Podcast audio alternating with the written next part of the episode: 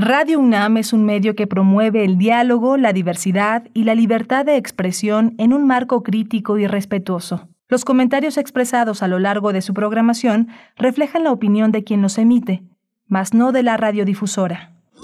Radio UNAM presenta Primer Movimiento, El Mundo desde la Universidad.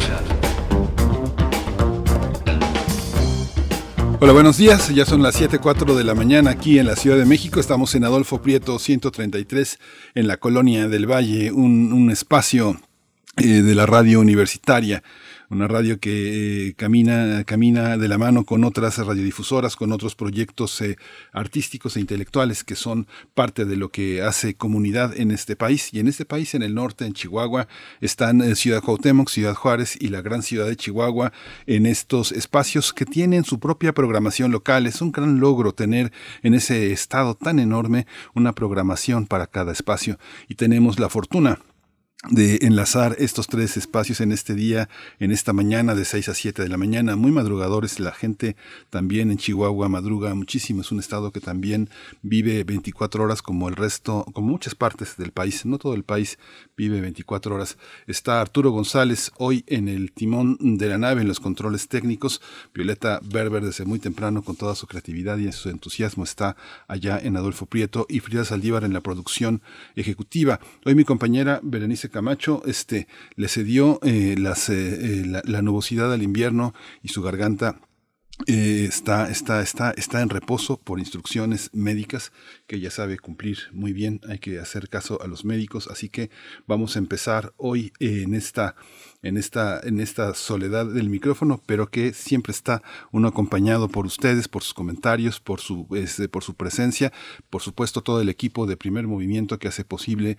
esto que nosotros tenemos el privilegio de ofrecerlo, de llevarlo ante ustedes, pero es una labor, una labor de conjunto de planeación desde la coordinación de invitados, la, eh, la, información, eh, las redes sociales, en fin, todo un trabajo que hacemos con mucho, mucho, mucho compromiso y, hay que decirlo, amor, sin amor no salen las cosas. Hoy tenemos justamente una de las grandes expresiones de la intensidad intelectual, de ese fuego, de, esa, de ese fuego intenso que es la poesía. Se reinició, se reactivó el ala del tigre, eh, forma parte de Libros UNAM, un proyecto que ha llevado eh, a cabo Socorro Venegas con una gran capacidad, con un gran talento. Ella es escritora y es cuentista, pero también ha sido una funcionaria, eh, una funcionaria con una gran capacidad de proponer y de llevar una, una, labor editorial interesante. Para hablar de esa colección, hoy va a estar la poeta Elisa Díaz Castelo. Esta colección la formó, la inició Vicente Quirarte, la inició con eh, un conjunto de poetas muy, muy solventes en aquel, en aquellos, en aquel año 1990. Se inicia una perspectiva de la poesía desde la universidad con gran calidad y hoy continúa abriendo sus horizontes a personas más jóvenes, a personas de distintas, eh, de distintas coordenadas. Así que bueno, nos va a contar Elisa Díaz Castelo, poeta, premio, ah, premio de poesía Aguascalientes, y una mujer que ha levantado la voz en estos en estos días eh, con una poesía innovadora, intensa también, muy, muy interesante que hemos leído muchas veces en este espacio. Vamos a tener las fonografías de bolsillo con Pavel Granados. Él es escritor y director de la Fonoteca Nacional y el tema del jazz es un tema que lo obsede, un tema que domina y un tema que también domina los gustos del siglo XX. Vamos a tener también la evaluación de la COP26. Concluyó la COP26 eh, un día más, pero con muchísimas, con muchísimas eh, cuestiones que traer a la mesa, con muchísimos eh, desafíos, con muchas cosas que cronicar también un espacio muy interesante para hablar de la inequidad, de la injusticia, de la corrupción, de, las, de los desastres ecológicos que nos esperan de no cambiar el rumbo y la veleta de esta orientación. Va a estar uno de los hombres que nos ha acompañado en esta tarea, es el doctor Adrián Fernández. Él es director ejecutivo de la Fundación Iniciativa Climática de México y va a estar también Jorge Villarreal. Él es director de Política Climática de la Iniciativa Climática de México, conocida por sus siglas como ICM. Hoy la poesía necesaria, eso sí, eso sí, Berenice Camacho lo tiene listo y vamos a tener, vamos a contar con su voz. En la mesa del día, la nueva novela de Bernardo Esquinca, Asesina íntima, una edición de Almadía, una editorial que se ha caracterizado por tener un espacio fundamental para escritores mexicanos consagrados, nobles, eh, personas que están a medio camino en su, en su, en su carrera literaria, podemos hablar de carrera literaria en aquellos que se dedican su tiempo, su esfuerzo a sobrevivir con sus letras, a vivir de su trabajo literario, de pensar, de imaginar. Y entre ellos está Bernardo Esquinca con esta novela que primero conoció su, su ámbito en, el, eh, en, un, en un proyecto, en un programa que era una literatura para sus oídos, una literatura que formaba parte de Storyteller. Hablamos de ese proyecto aquí en el primer movimiento, que son los audiolibros. Eh, uno va completando una serie de capítulos. Eh, de semana a semana o, quincena a quincena y va escuchando una historia que escritores mexicanos y actores mexicanos han llevado a sus oídos. Vamos a tener hoy también el privilegio y el gusto de tener el Crisol de la Química, la sección de todos los miércoles, una sección en la que Plinio Sosa, el doctor Plinio Sosa, ha hecho académico de tiempo completo de la Facultad de Química, ha hecho una, manera de acercarnos a la química a través de pensarla en todas sus asociaciones, en todas sus vertientes. Así que bueno, va a estar con nosotros el doctor Plinio Sosa hablando del café y la contemplación. Por si quedaban dudas para este invierno que empieza a arreciar, el humeante café tiene, tiene una asociación muy interesante con la química. Y bueno, nos vamos a ir con nuestra información dedicada a COVID-19. Vamos, vamos con ella. COVID-19. Ante la pandemia, sigamos informados. Radio UNAM.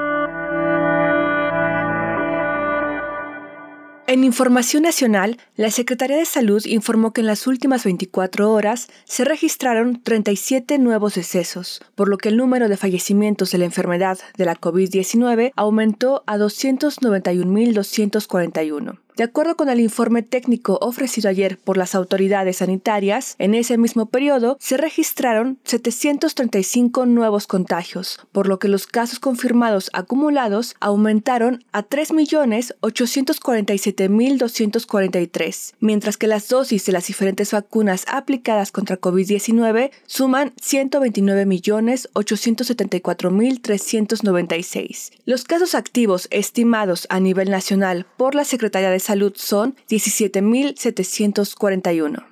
La iniciativa Unit Aid, socia de la Organización Mundial de la Salud, anunció ayer un acuerdo con la farmacéutica Pfizer para producir genéricos de su nuevo tratamiento en píldoras contra la COVID-19, con el objetivo de hacerlo más asequible en países en desarrollo. Hervé Verhusel, vocero de Unit Aid, explicó que el acuerdo facilitará la producción y distribución del antiviral mediante licencias a fabricantes de genéricos calificados, con el fin de dar un mayor acceso a la población global. Los países de América Latina que serán beneficiados con este acuerdo son Belice, Bolivia, El Salvador, Guatemala, Haití, Honduras, Nicaragua y Venezuela. En noticias de la UNAM, el tercer miércoles de noviembre se conmemora el Día Mundial de la Enfermedad Pulmonar Obstructiva Crónica, EPOC que es un padecimiento evitable y tratable que representa la tercera causa de muerte a nivel global y alta prevalencia en países de bajos recursos. Francisco Navarro Reynoso, académico del posgrado de la Facultad de Medicina de la UNAM en el Hospital General de México, doctor Eduardo Lisiaga, expuso que los pacientes que padecieron COVID-19 y EPOC mostraron un agravante mayor, porque la primera es una enfermedad inflamatoria de todo el cuerpo y los síntomas son de acuerdo con los órganos afectados.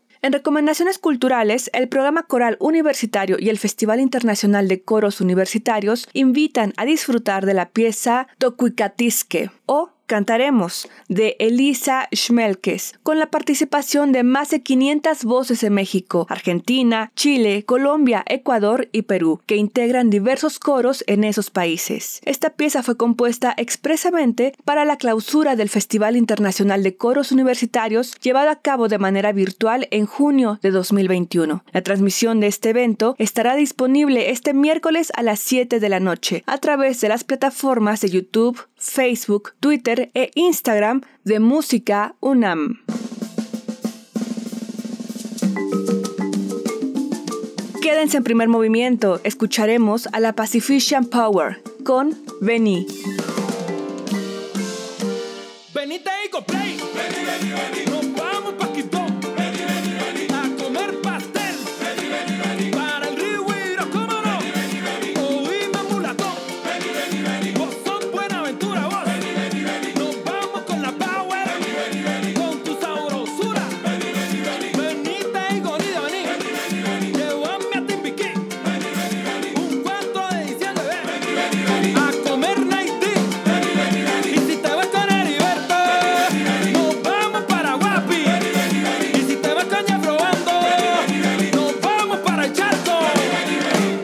Ven y te cuento lo que se habla por aquí. Se habla en Guapi, en el Bordo o Timbiquí. Me escucho en Buenaventura y en el Chocó. La palabra que traigo tiene mucho sabor. Aquí no se usa zapatillas, se ponen tenis. Nos vamos para el rancho de Paco el rancho de Freddy. La nena que a ti no te gusta está cancelada. Y la que no está tan buena está bien tapiada. Perdone que lo rectifique, usted disculpe. Ahora di que a la novia le dicen chupe. De que te será tembao, no ponga Ponga para ese biche, usted abusa. Le meten al detrás le mete al tambor, le mete bien sabroso a rechera con sabor. Pacific and Power, aquí la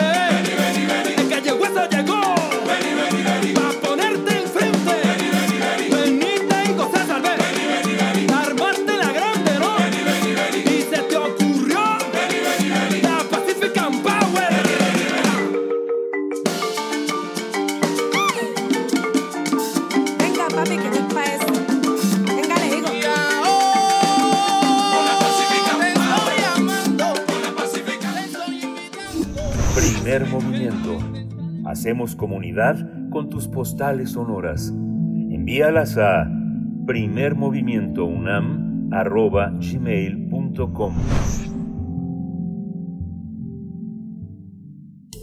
Toma nota y conoce nuestra recomendación literaria. Hoy presentamos eh, El ala del tigre, esta colección que fue creada hace tres décadas por el escritor Vicente Quirarte, pero que en 2020 fue relanzada para publicar a poetas de todas las generaciones.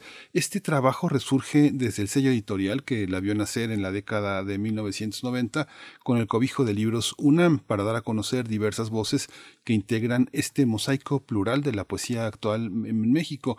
El objetivo es que numerosas generaciones de lectores lean poesía en castellano y en lenguas originarias, haciendo énfasis en la diversidad geográfica, estilística, lingüística y de género que distingue a la literatura en nuestro país. Algunos de los títulos que destacan en este renacimiento de la colección El ala del tigre son Ni visible ni palpable de la poeta y editora la profesora Ana Belén López, eh, lengua materna de Yelitza Ruiz y letras humildes de la educadora, antropóloga, traductora y actriz Ruperta Bautista. Esta, esta, colección la empezó a coordinar eh, Robin Myers y bueno, vamos a conversar eh, sobre el relanzamiento de esta colección con nuevos títulos sobre poesía mexicana en castellano y en lenguas originarias con Elisa Díaz Castelo. Ya la presenté eh, hace algunos minutos. Ella es poeta, ganó el premio Aguascalientes, nació en 1986, mediados de los 80 y, y, ahora coordina la colección El ala del tigre en libros UNAM. Buenos días, Elisa. Buenos días, ¿cómo estás? Hola, buenos días. Muchísimas gracias por la invitación. Es un gusto platicar por acá contigo sobre el ala del tigre. Gracias, eh, Elisa. Bueno, pues tú también eres, eres, eres poeta y tienes este, no conflicto de intereses, sino este sobredimensión de intereses. ¿Cómo entender esta, esta colección? ¿Quiénes la han integrado? Y en esta reactivación, este, eh, porque eh, se habla de renacimiento, pero en realidad se reactiva una, un proyecto editorial. ¿Cómo se reactiva y de dónde viene el ala del tigre? ¿Y por qué se detuvo? ¿Cuánto tiempo se detuvo? ¿Y ahora por qué se reinicia? Eh, bueno, pues El ala del tigre fue fundada en 1990 por el poeta Vicente Quirarte en homenaje a uno de los libros más significativos de la obra de Rubén Bonifaz Nuño. Eh, fue una colección sobria y elegante que publicó casi 100 autores entre 1990 y el 2000 y cuya línea editorial apostaba tanto por poetas consagrados como por poetas nobles. Y esto era algo muy particular de, de este proyecto editorial, porque en general las editoriales o bien se enfocan en, poesía nueva o bien en poesía consagrada. Y creo que esta eh, forma de apostar por, por tanto por poetas que estaban comenzando a escribir o cuya trayectoria estaba empezando, como por poetas consagrados fue muy particular de La del Tigre y es algo que hemos querido conservar en la nueva etapa. Eh, a lo largo de los 10 años que estuvo activa en su, primero, en su primer momento, fungió como una piedra de toque, eh, un mosaico que representaba la pluralidad de voces y estilos de la poesía de la década de los 90. Muchísimos autores fueron incluidos en, ese, en esa época. Por ejemplo, José Ángel Leiva, Elsa Cross, eh, Jorge Humberto Chávez,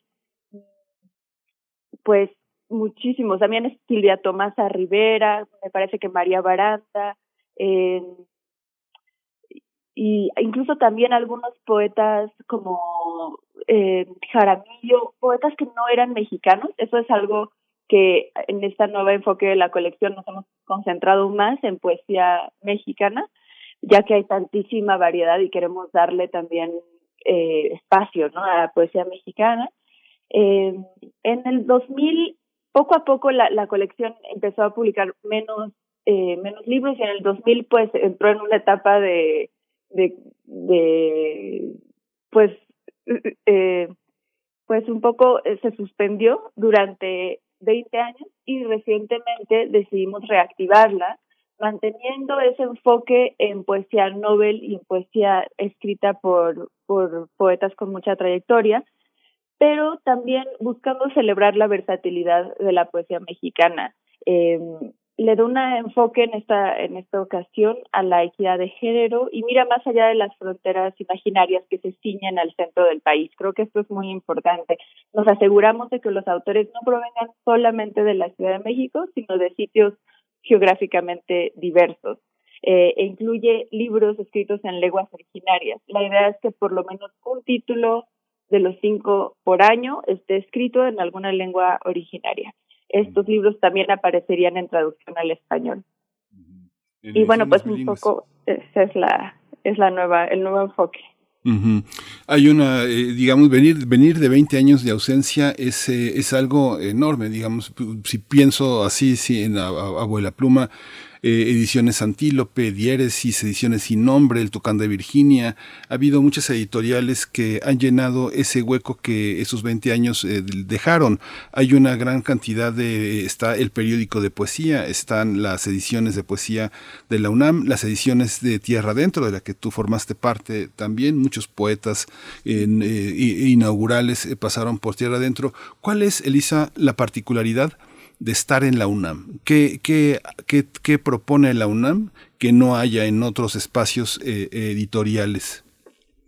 Eh, bueno, pues creo que para empezar, esta, esta apuesta por jóvenes y por poetas con trayectoria, eh, también la inclusión de poesía en lenguas originarias, eh, la equidad de género es muy importante para, para la colección. La idea es publicar el mismo número de, de hombres que mujeres y mirar hacia afuera del centro del país. Y creo que esto es, es una de las políticas principales de la colección y creo que eso la distingue de casi todas las otras colecciones editoriales. Además, también la idea de pues muchas de las colecciones de la UNAM es que tengan un precio accesible para, para estudiantes y para gente joven, ¿no? Y también el ala del tigre mantiene ese, ese tema, ¿no? Son, son ediciones muy hermosas, pero accesibles. Hay, existe, Elisa, en el tema de la perspectiva de género, ¿existe un censo capaz de hacernos pensar que hay un número eh, eh, de escritoras mujeres y un número de escritores hombres como para ser equitativos? Eh, bueno, hemos medido cuántas mujeres y cuántos hombres se publicaron en la primera etapa, ¿no? De la colección y eh, también justamente por eso en esta en esta segunda en el segundo vuelo queremos tratar de enfocarnos más en las en las mujeres y en general pues viendo no sé si lo hemos medido eh, nosotros matemáticamente pero pues viendo también cómo las otras editoriales se han comportado, pues sí, en general ha habido una mayor, le han dado mayor eh, lugar a, a, a poesía escrita por hombres, ¿no? Históricamente, aunque por suerte eso está cambiando en los últimos años. Lo que pasa es que te, pregunto eso porque hoy muchos aspectos de la cultura, este, primero pasan por una auditoría y luego por una calificación, una valoración. En el caso de las lenguas indígenas, Elisa, este, ¿qué, ¿en qué lenguas indígenas se publica? ¿En qué lenguas originarias se publica más poesía y hay más poetas? Ah, bueno, esta pregunta muy interesante. La verdad, eh, tenemos a un experto en poesía escrita en lenguas originarias, eh, Juan Mario Pérez. Él seguramente podría eh, contestar esta pregunta con mayor certeza.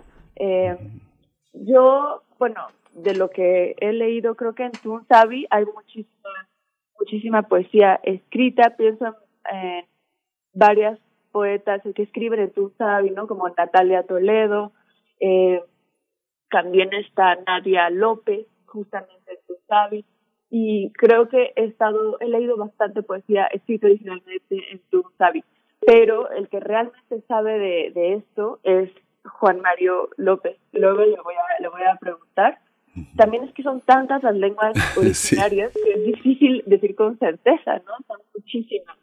Y también nos estamos enfocando en tratar de publicar, eh, pues, distintas lenguas originarias, ¿no? No solo enfocarnos en una, sino que hasta ahora todos los títulos planeados y publicados son en distintas lenguas originarias. En esta, en esta visión de la, de, la, de, la, poesía en lenguas originarias, como editor, ¿cómo valorarla? ¿Cómo entender eh, qué se dice en otomí, en tzotzil, o en tzetzal, o en náhuatl, eh, eh, cómo, o en zapoteco?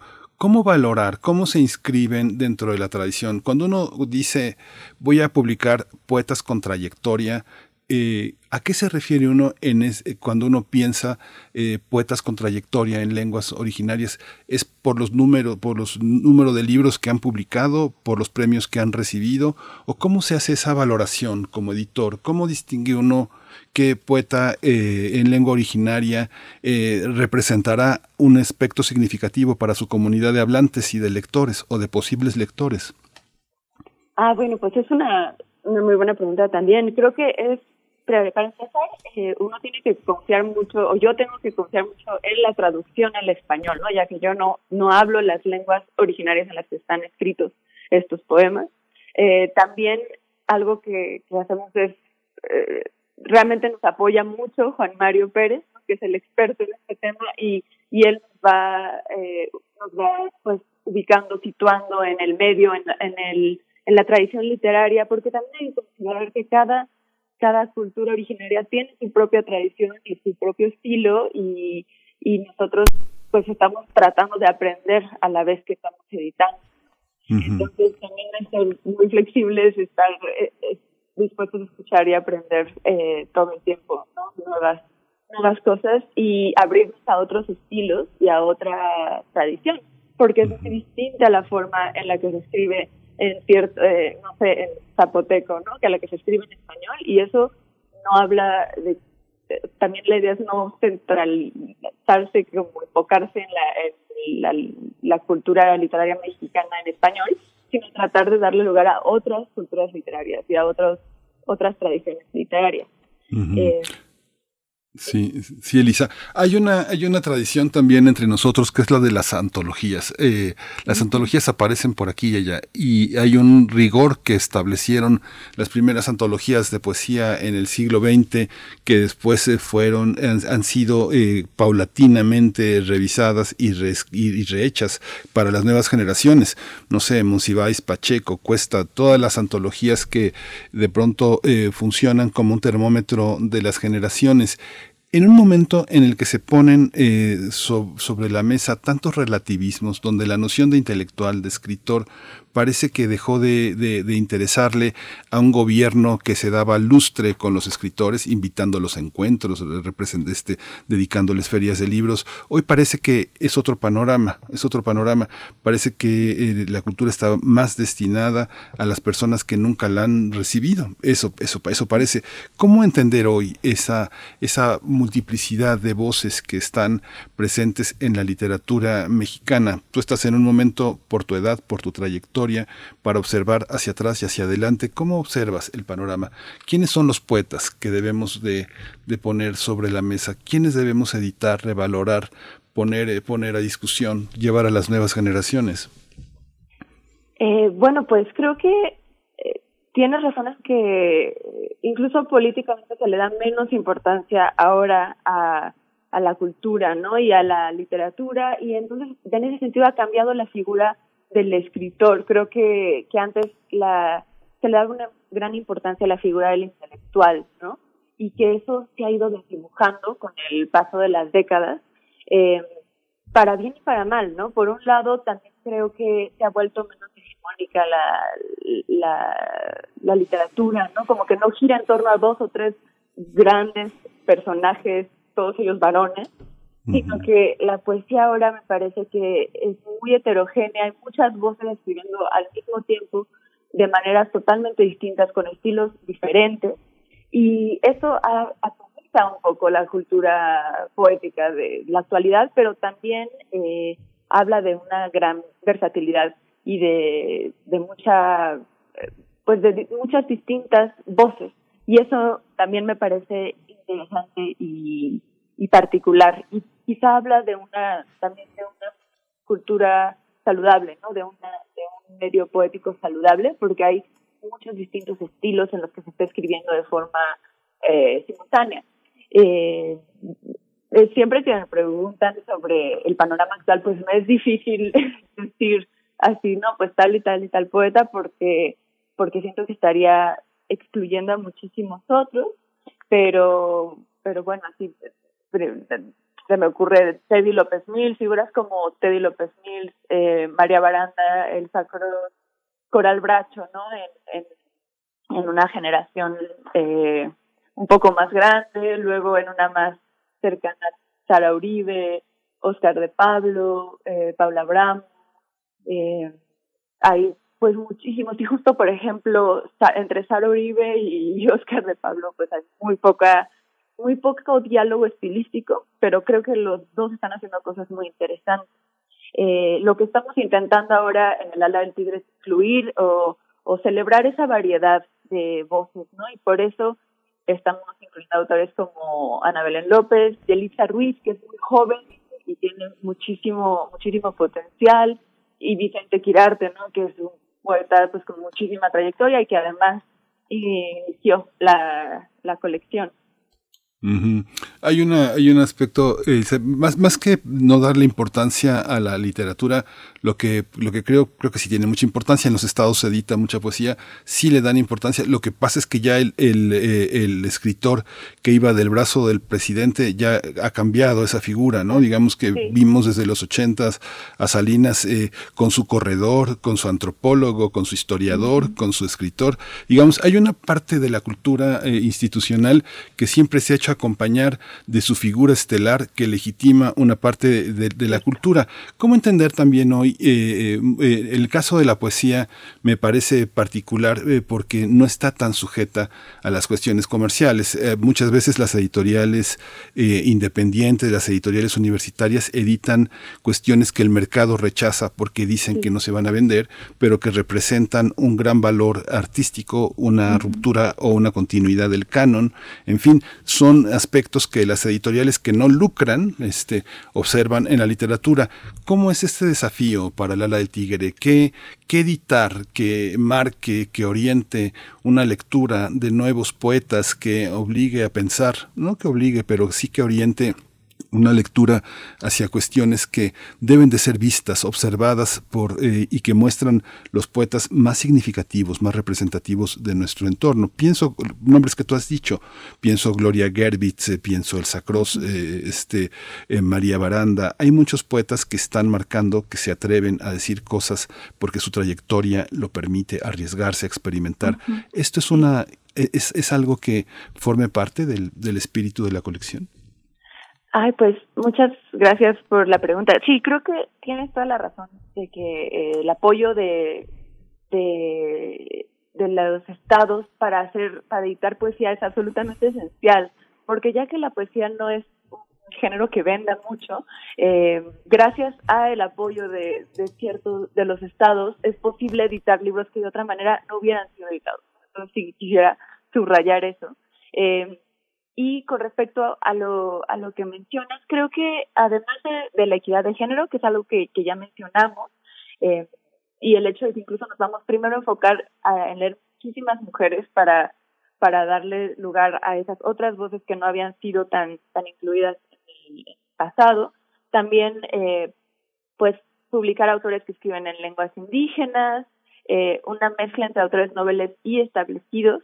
Eh, la idea es publicar siempre cada año un debut, un primer libro. Por ejemplo, ahora vamos a publicar el libro de una joven poeta muy talentosa que se llama Moriana Delgado, que está ahorita cursando la maestría en Iowa, una maestría con muchísima, muchísimo peso simbólico allá en, en Estados Unidos. Y tres poetas que pueden estar en distintas etapas de su trayectoria. Eh, además, también está el tema de mirar más allá de las eh, imaginarias de la Ciudad de México eh, y acordar un diseño sencillo y elegante eh, que evoque el diseño de la colección en su etapa anterior, pero también lo esté, lo esté renovando. Eh, entonces, pues sí, gracias también al apoyo de, de pues nuestro comité editorial, que también nos están dando nombres todo el tiempo, leyendo cosas nuevas, recomendando más autores, y así es como hemos llegado algunos de los títulos. Por ejemplo, el próximo año vamos a publicar el nuevo libro de Marisela Guerrero, que es una poeta muy interesante, cuyo estilo también ha hecho mucho para determinar cómo se está escribiendo ahora en ciertos círculos, eh, su uso del lenguaje coloquial y su sentido del humor, su, su aparente ligereza, pero que en realidad está reflexionando sobre temas sociales y políticos. Eh, entonces sí, eh, gracias también a, a nuestro consejo editorial hemos llegado a muchas de estas voces muy interesantes. Los mecanismos de... Hay, hay, una, hay una continuidad en los mecanismos de legitimación. ¿no? Alguien saca un premio, recibe una beca y es susceptible de ser editado. Alguien que no ha ganado ningún premio, ni ha tenido ninguna beca, ni ha tenido ningún taller, es difícil. ¿Cómo se emprende esa, cómo se emprende esa labor editorial? ¿Forma parte también de este, de este espíritu la, la búsqueda o hay, una, hay, hay un proyecto más bien de ir en pos de personas que consideran que deben de formar parte de la colección. Digamos que me imagino que muchos pues, hay muchos escritores que eh, no figuran en ningún canon, escriben, eh, ven que se publican y tocan puertas. ¿Cómo es esa parte de la búsqueda del editor? Eh, ¿Va en busca de los poetas que quiere para la colección o, o espera también que toquen a su puerta? bueno, pues creo que un poco de ambas, ¿no?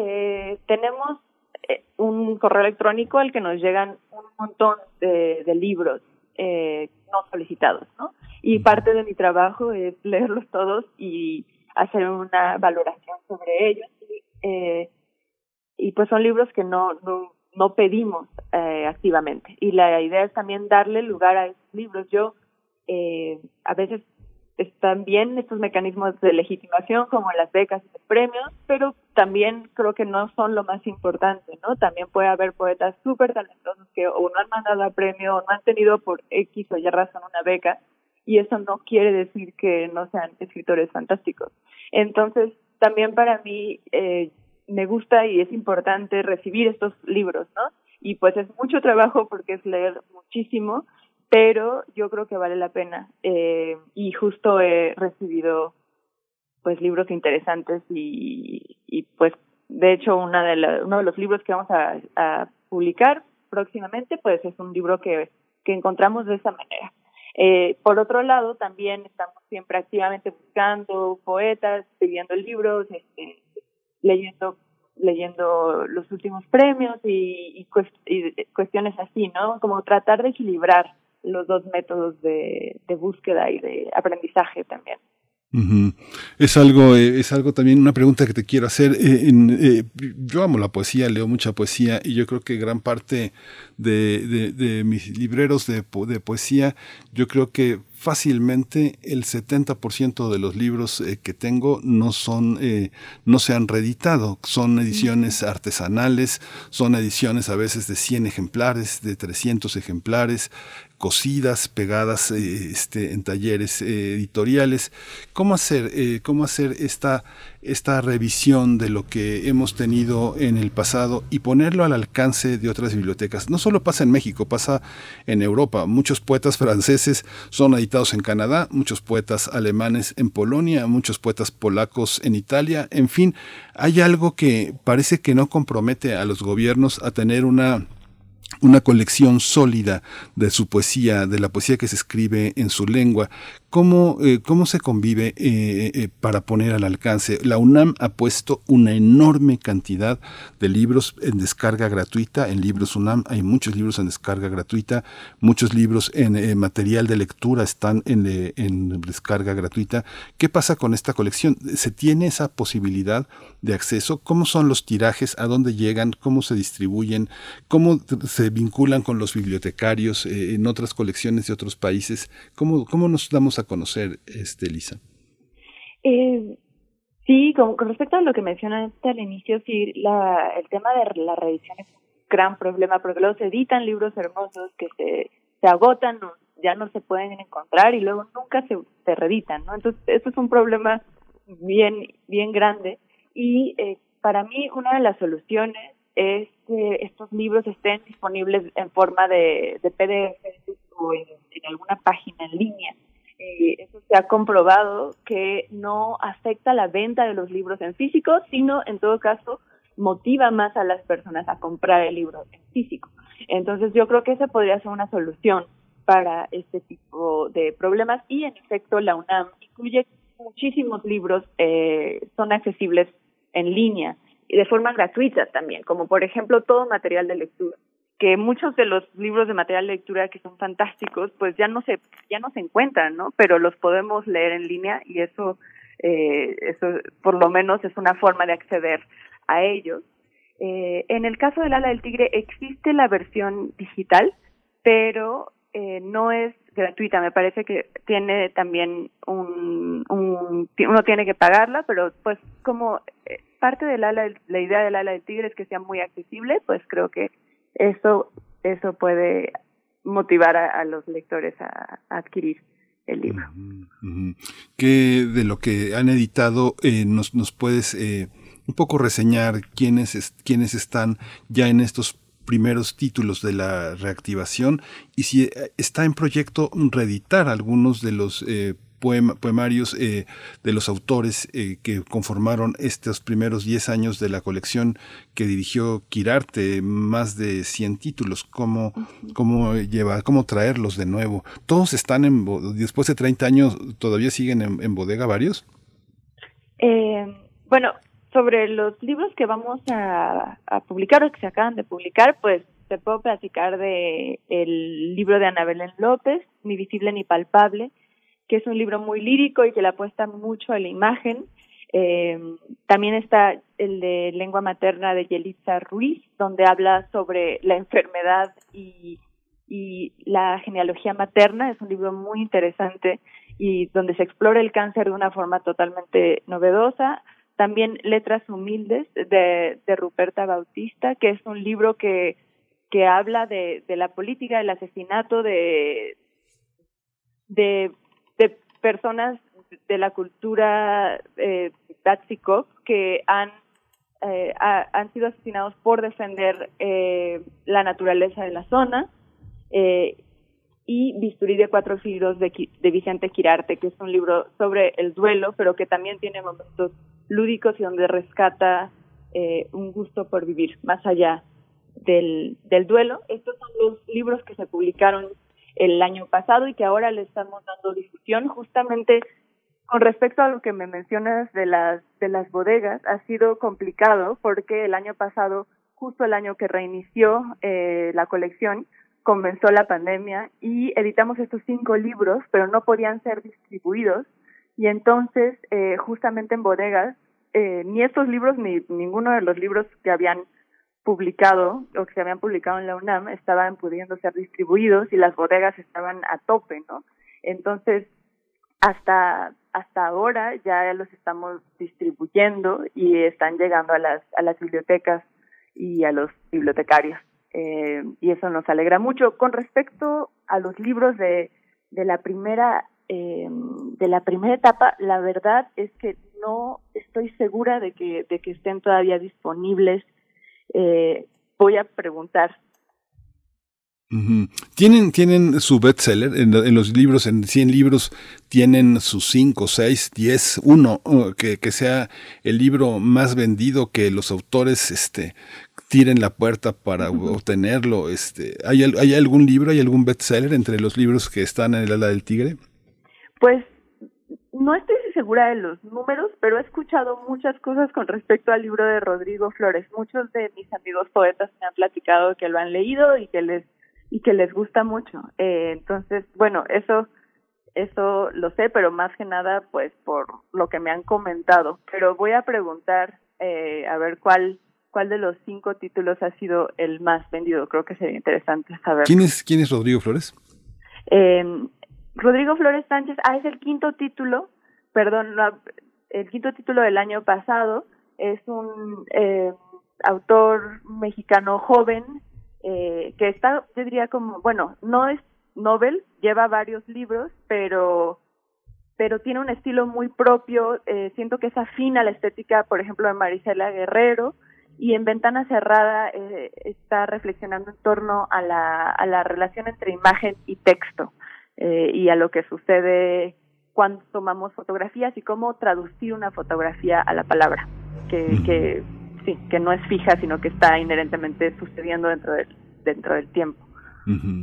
Ya nos vamos a despedir, Elisa, eh, eh, Elisa, pero te tengo que hacer una pregunta que te harían eh, que tenían en la radio comercial y que me parece, me parece que vale la pena hacerla porque muchos de nuestros radioescuchas este, muchas veces toman, toman nota, Elisa Díaz Castelo, de lo que dicen eh, personas. Hemos leído muchas veces, Berenice Camacho, mi compañera de, lo, de conducción, y yo, tu poesía, y, y me interesa escuchar tu punto de vista sobre el ala del tigre. ¿Con qué poetas, con qué 10 poetas de la colección del ala del tigre, de, la, de, la, de, las, de los primeros 100 títulos, este, te quedarías tú como lectora, como poeta? ¿Quiénes te han tocado? ¿Quiénes son? Eh, ¿Cuáles son los libros eh, más significativos? Diez, eh, diez libros que te, que te gustaría que todos leyéramos, compartiéramos y que conversáramos eh, sobre ellos. Claro. De la primera etapa. De, de la primera etapa. De la colección. Ok. Eh, bueno, pues el primero en el que pienso es en las pupilas del que regresa de Francisco Hernández. Eh, Francisco Hernández es un poeta que, que he leído mucho y que creo que llegué a él, no sé si fue de los primeros libros suyos que leí, fue en, en El ala del tigre. Eh, también estaba pensando en El agua del exilio de Mariana Bernardes, que es una poeta, me parece que es, eh, ay, no sé si es colombiana, pero justo a ella nunca la había leído y me acuerdo que la leí en El ala del tigre. Mariana eh, Bernardes. Sí. Sí, es nuestra profesora en la Facultad de Filosofía y Letras, extraordinaria poeta. ah, ¿Verdad? Sí, sí. Entonces, a ver, deja, estoy pensando en, en algún otro. Recuerdo que también eh, José Ángel Leiva lo leí por primera vez en El ala del tigre. Eh, también a Elsa Cross eh, la leí en El ala del tigre. Eh, creo que el ala del tigre hace muy bien esta labor de acercarle poesía a, estudiantes, ¿no? Y a, y a, poetas jóvenes, y ese fue sin duda mi caso. Entonces sí, buscar el Sacros, eh, y tengo, ahorita recuerdo algún otro, creo, llevo como como seis, cinco, seis, ¿no? seis, está bien. Seis. Nos quedemos ahí para, para, que una, una, una probada de una poeta con tu, con tu calidad, eh, con tu trayectoria, pues es eh, importante compartir las lecturas porque son, son siempre son de una persona que lee y de que escribe, siempre son modelos, siempre inspiran a otras lecturas, siempre hay una parte de generosidad en eso. Elisa Díaz Castelo, felicidades por estar en ese proyecto. Ojalá tenga mucha vida. Este eh, forma parte como de una labor que por la que tiene que pasar un poeta. Yo creo que es eh, compartir intereses con otros poetas. Es algo, debe ser algo fantástico. Eh, te agradecemos que hayas dado, dado este espacio para poder hablar de esta colección tan importante y que ojalá tenga muchísima vida. Ay, muchísimas gracias. Gracias por la invitación y gusto platicar contigo. Gracias, Elisa. Pues nos vamos, vamos a ir con, vamos a ir con música. Vamos a escuchar de lengua alerta como una luz.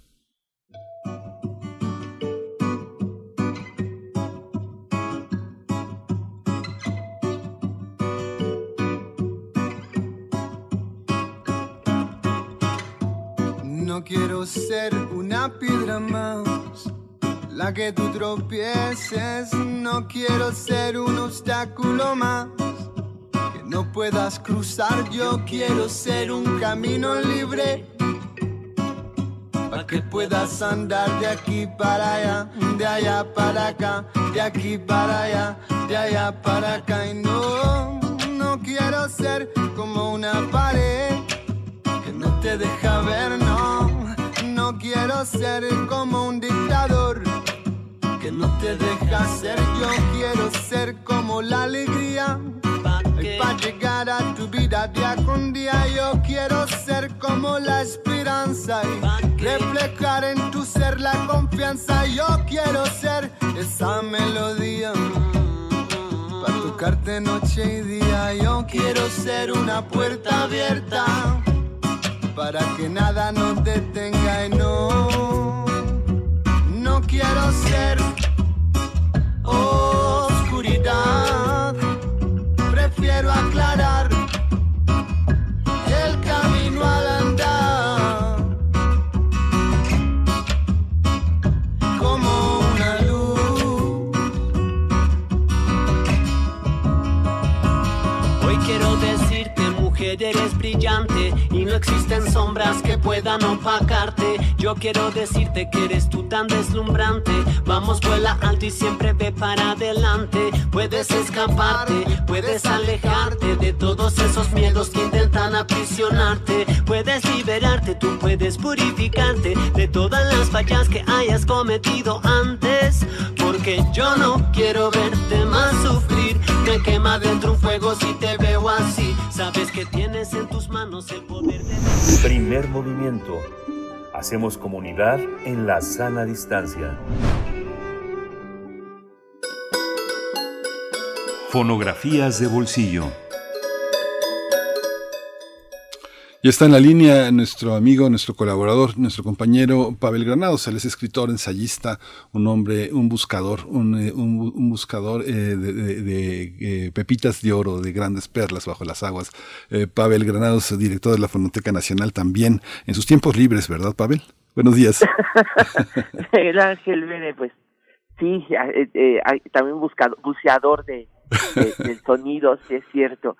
Oye, y, estoy muy contento, aparte de estar aquí este miércoles, como siempre, estoy muy contento porque este miércoles, eh, no, este viernes, eh, ya reanudamos con nuestras actividades presenciales en la Fonoteca Nacional, o sea que va a ser nuestro primer concierto en vivo. Vamos a reanudar con, un, con la presentación de un disco que se llama Impalpable, que es una presentación de un disco de tango moderno, va a ser un concierto en vivo, pues ojalá nos puedan acompañar, es en Francisco Sosa 383, en la Fonoteca Nacional, ahí muy cerquita del metro Viveros, así que pues si pudieran acompañarnos, estaremos felices de reencontrarnos ahí en la Fonoteca Nacional. ¿Y a qué hora, qué hora es? ¿Cuándo? A las, ay, ahorita te digo la hora, es a las, es este viernes y seguramente va a ser a las 7 de la noche. Ok, ahí está. Desde 19 a las 19. Ajá.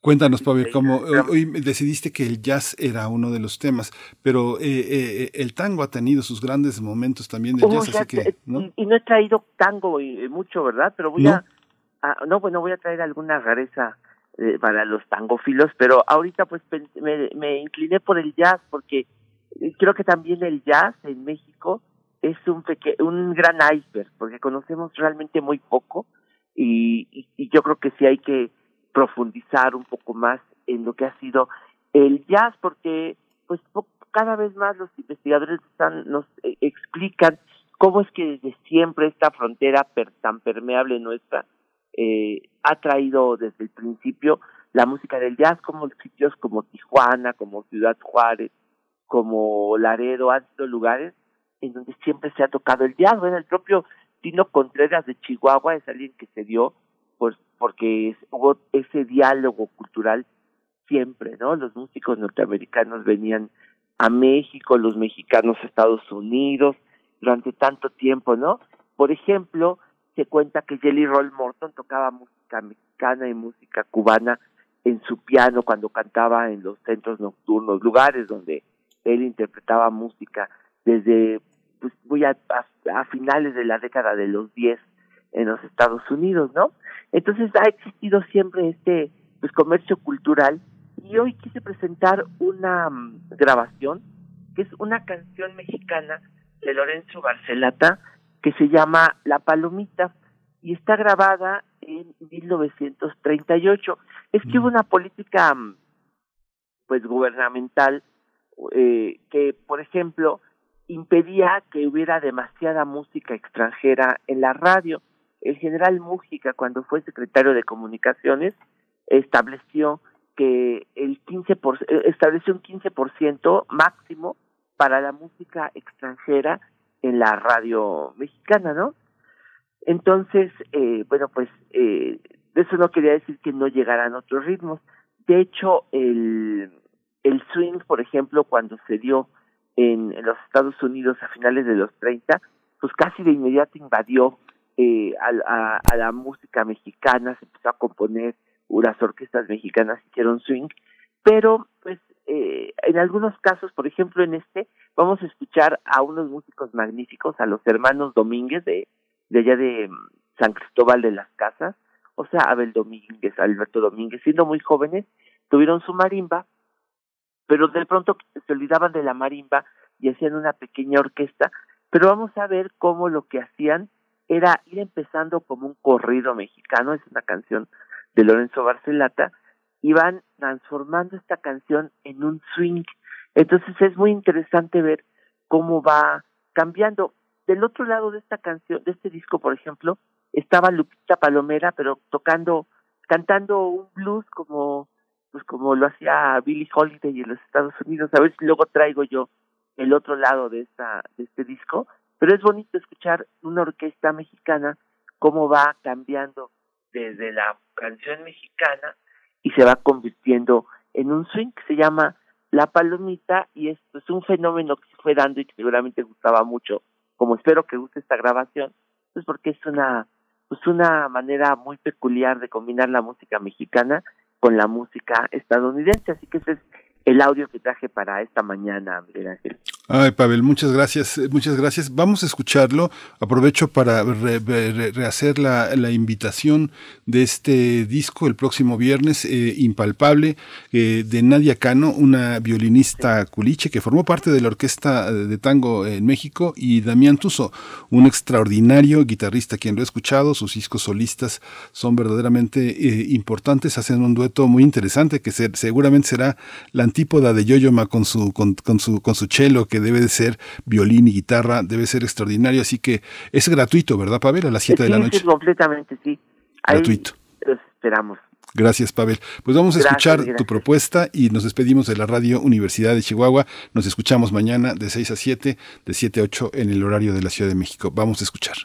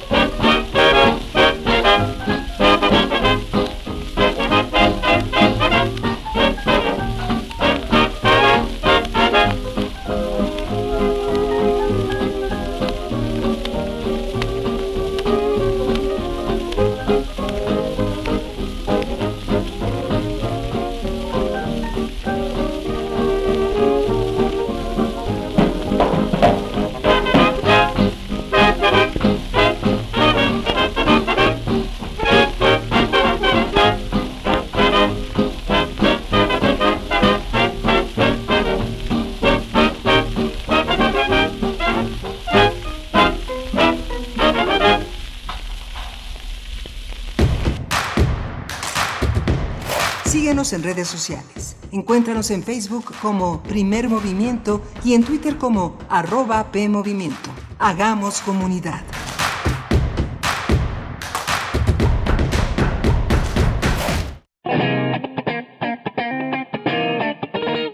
Este es el sitio donde se intersecta toda la música. Toda, Intersecciones. Encuentros de la fusión musical. Todos los viernes a las 21 horas por el 96.1 de FM. Radio UNAM. Experiencia sonora. No solo las grandes obras generan grandes cambios. Este 2021 el presupuesto participativo cumple una década de existencia en la Ciudad de México. Durante estos 10 años, las vecinas y los vecinos de la capital, incluyendo niñas, niños y jóvenes, han puesto su granito de arena para enchular sus colonias, barrios y pueblos originarios. Han sido 10 años de pequeñas acciones que en conjunto han contribuido al embellecimiento de nuestra ciudad. El presupuesto participativo continúa, sigue participando y enchula tu colonia. China, chuto, perico, piedra, hielos, chochos. ¿Qué vas a querer? No importa qué droga química te metas. De todas formas te destruyes. Pero la sangre de las drogas químicas nos mancha a todos. Mejor métete esto en la cabeza. Si te drogas, te dañas. Entonces, ¿qué vas a querer? Si necesitas ayuda, llama a la línea de la vida. 800-911-2000. Para vivir feliz, no necesitas meterte nada. Gobierno de México. ¿Sabes qué tienen en común? El polvo de una estrella durmiente, el moco de King Kong o el enano más alto de todos. Pues que a todos los puedes encontrar en la radio. Solo tienes que decir las palabras mágicas. ¡Hocus Pocus! Para tus orejas y escúchanos todos los sábados a las 10 de la mañana por Radio UNAM. Experiencia sonora.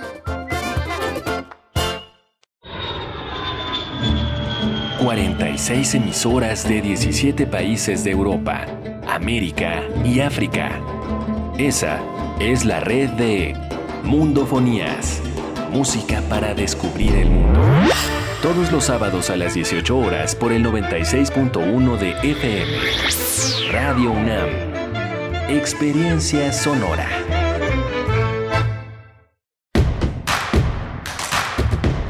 Queremos escucharte. Llámanos al 55 36 43 39 y al 55 36 89 89. Primer movimiento. Hacemos comunidad. Hola, buenos días. Ya son las 8 de la mañana con 3 minutos aquí en el centro del país y en Morelia, Michoacán. Estamos enlazados con la radio Nicolaita, ya casi cumplen 50 años, medio siglo.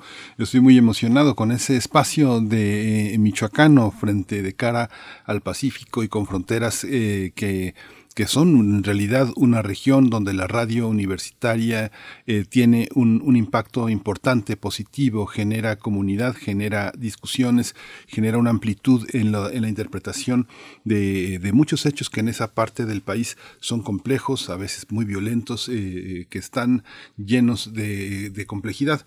Eh, nos enlazamos a la radio Nicolaita de 8 a 9 de la mañana. Hoy está Arturo González en, en el timón de la nave, en los controles técnicos. Arturo González que es eh, un, un, hombre de una gran disciplina y de una gran generosidad en la, en la mano, su buena mano para primer movimiento. Está Violeta Berber en la conducción de la asistencia de producción, eh, en la producción ejecutiva, Frida Saldívar. Hoy mi compañera Berenice Camacho, que, que, la extrañamos, siempre extrañamos la, dulzura y la fuerza de su voz, eh, está con algunos eh, temas en la garganta que más vale que se cuide eh, para seguir adelante. Hay que cuidarse, todos tenemos que cuidarnos para poder continuar trabajando y dar lo mejor de nosotros, pero ya mañana Esperemos que ya esté, esté con nosotros. Hoy tenemos eh, una, eh, tuvimos, venimos de una hora muy interesante. El ala del tigre forma parte de este gran proyecto eh, que impregna todo el país. Hay que decir que el libro Sunam, su alcance tiene una impronta que es de una gran fuerza, de una gran, de una gran presencia entre nosotros. Tiene una gran cantidad de libros de descarga gratuita, una convergencia de la investigación, lo artístico de una universidad también que no tiene fronteras y que incluye en su proyecto editorial muchos autores de primera línea. Pindictas ha sido un gran proyecto de libros UNAM esta colección que ahora está cobijada por, eh, por el libro Sunam, que es México 500 años. En fin, acérquese al libro Sunam, es una experiencia muy, muy importante para saber qué estamos editando, qué estamos pensando, la participación que va a tener en su programa de presentaciones. No vamos a ir, pero ellos sí van a estar presentes, como siempre, en la 35 Feria Internacional del Libro de Guadalajara. Hay muchos descuentos. Y Elisa Díaz Castelo, que es una poeta eh, que está, que trabaja en la colección del Ala del Tigre, pues nos habló de la importancia de esta colección, esta colección que fundó Vicente Quirarte, que no solo es un, eh, uno de los eh, grandes poetas mexicanos, un hombre que evidentemente está está hermanado con la belleza y además la propicia. Quien conozca los primeros 100 títulos sabrá a qué me refiero. Son muy bellos, son coleccionables, son una, una presencia eh, en, la mano, en los ojos, que es eh, muy, muy, muy interesante. Ahora se amplía, se amplía, eh, se hace más ecuménica la colección, se incluye una perspectiva de género, perspectivas de lenguas originarias, así que bueno, acérquese a esa parte.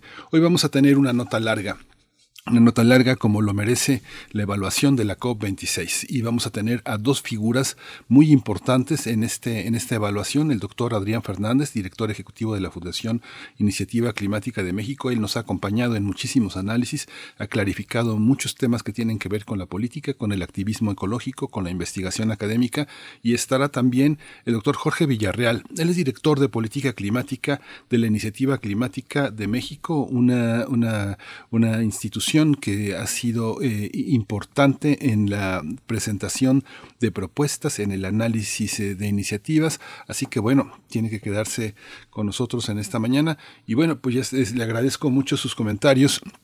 Eh, por, por, Twitter, comenta Oscar Isidro Bruno que una colección, una editorial, una política que no dependa de sexenios, cambios de gobierno, porque es muy importante garantizar la continuidad en la publicación de poesía. Muy necesario. Muchas gracias, Oscar Isidro. Esperamos sus comentarios. Estábamos en primer movimiento en Facebook, en P Movimiento en Twitter. Y bueno, mándenos, mándenos sus propuestas con muchísimo gusto. Este, eh, las, las comentamos en este espacio. Vamos a ir a nuestra nota nacional. Primer movimiento. Hacemos comunidad en la sana distancia. Nota del día. Después de casi dos semanas de discusiones, alrededor de 200 países adoptaron este fin de semana el Pacto Climático de Glasgow en las conversaciones conocidas como COP26. Uno de los puntos más importantes es que el acuerdo hace una mención sin precedentes al papel de los combustibles fósiles en la crisis climática, algo que ni siquiera el histórico Acuerdo de París pudo lograr. El Pacto Climático de Glasgow pide que se reduzcan progresivamente las subvenciones al carbón y a los combustibles fósiles ineficientes. El lenguaje era originalmente más fuerte, pero se diluyó varias veces, debido a que requería que las 197 partes estuvieran de acuerdo con el texto final. Sin embargo, a última hora, India dijo que aceptaría el texto con una modificación, que el carbón se reduzca progresivamente, decisión que algunos observadores consideran una válvula de escape que permitirá seguir utilizando el carbón. Otro elemento importante fue pedirle a las partes que acudan a la COP27 del próximo año en Egipto, que contempla planes actualizados sobre cómo reducir emisiones de gases de efecto invernadero para 2030. La idea es que los países aumenten su ambición que implique un verdadero impacto a nivel mundial en torno a la reducción de gases de efecto invernadero. Tendremos una conversación sobre la reunión de la COP26, los acuerdos logrados y los retos en materia de cambio climático. Este día nos acompañan el doctor Adrián Fernández, director ejecutivo de la Fundación Iniciativa Climática de México, y Jorge Villarreal, director de política climática de la Iniciativa Climática de México, ICM. Bienvenidos. Muchas gracias por su presencia. Eh, iniciamos, eh, iniciamos con, eh, con, usted, doctor Adrián Fernández. ya escuchó parte de lo que nuestra propuesta de, resumen está, está, está, está explícito, pero quisiéramos conocer cuáles son los puntos que usted considera más importantes en esta, en esta COP26 para, para nuestros radioescuchas de la universidad ¿qué tal? Buenos días. En primer lugar, agradecerles como siempre la amable invitación por acompañarlos. Un gusto además que el día de hoy eh, está también mi, mi colega este Jorge Villarreal con nosotros. Eh, así que siempre eh, valoramos mucho esta oportunidad, Miguel Ángel. Gracias por la, por la invitación. Gracias a usted, doctor. También, como, como siempre, este, muy buenas las, las entradas, las investigaciones que hacen con mucha precisión. Y un primer comentario que yo haría de carácter general sería, indudablemente en esta COP hubo muchos avances en varios temas fundamentales. Va a sonar como contradicción, pero eh, a pesar de estos avances, no es suficiente. ¿No es suficiente para qué? Para eh, la magnitud de los trabajos, de los esfuerzos de reducción de emisiones que se requiere, esto es, la escala que se requiere, y además en la escala de tiempo que se necesita. Eh, hemos comentado en otras ocasiones que lo que la ciencia indica y que se ha reconocido en los documentos oficiales es que tenemos que bajar las emisiones de todo el mundo por lo menos en 45% antes de que termine esta década, antes del 2030, y que eh, podamos llegar a cero emisiones netas, a la llamada neutralidad de emisiones, para mediados de siglo. Ahora, esto se desprende, eh, solo un recordatorio, se desprende justamente de los análisis científicos que nos dicen, si queremos tener una oportunidad razonable de que el incremento de la temperatura no vaya a superar en este siglo 1.5 grados, pues tenemos que hacer esta magnitud de esfuerzos, este tamaño de, de, de compromisos y de implementación de acciones concretas. Entonces, eh, por otro lado, eh, simplemente para terminar esta cuestión del incremento de la temperatura, ya le incrementamos al planeta entre 1.1, cerca de 1.2 grados, y esto lo comento porque con este incremento que ya tiene la temperatura promedio del planeta, llevamos años experimentando una mayor frecuencia e intensidad de eventos climáticos extremos se rompen récords de temperatura cada año en prácticamente todo el mundo. Entonces, imagínense los impactos que vamos a tener a 1.5 y peor aún, y esto ha sido objeto de, un estudio de hace tres años, el, el famoso reporte llamado del 1.5 grados, que va a hacer mucha diferencia si se nos va la temperatura hasta 2 grados o más, o si la mantenemos en 1.5 grados, sí va a haber mucha diferencia en eh, la cantidad de, eventos y, lo catastrófico que sean los impactos. Digamos esto como marco, como recordatorio. Ahora, eh, eh, para concluir esta primera intervención, hubo una serie de acuerdos de carácter, digamos, técnico-político con respecto a varios temas o varios sectores que son importantes eh, en el mundo para justamente reducir las emisiones. Menciono brevemente eh, dos o tres de ellos. Hubo un gran acuerdo para reducir las emisiones de metano en por lo menos 30% antes de eh, en esta década, para el 2030.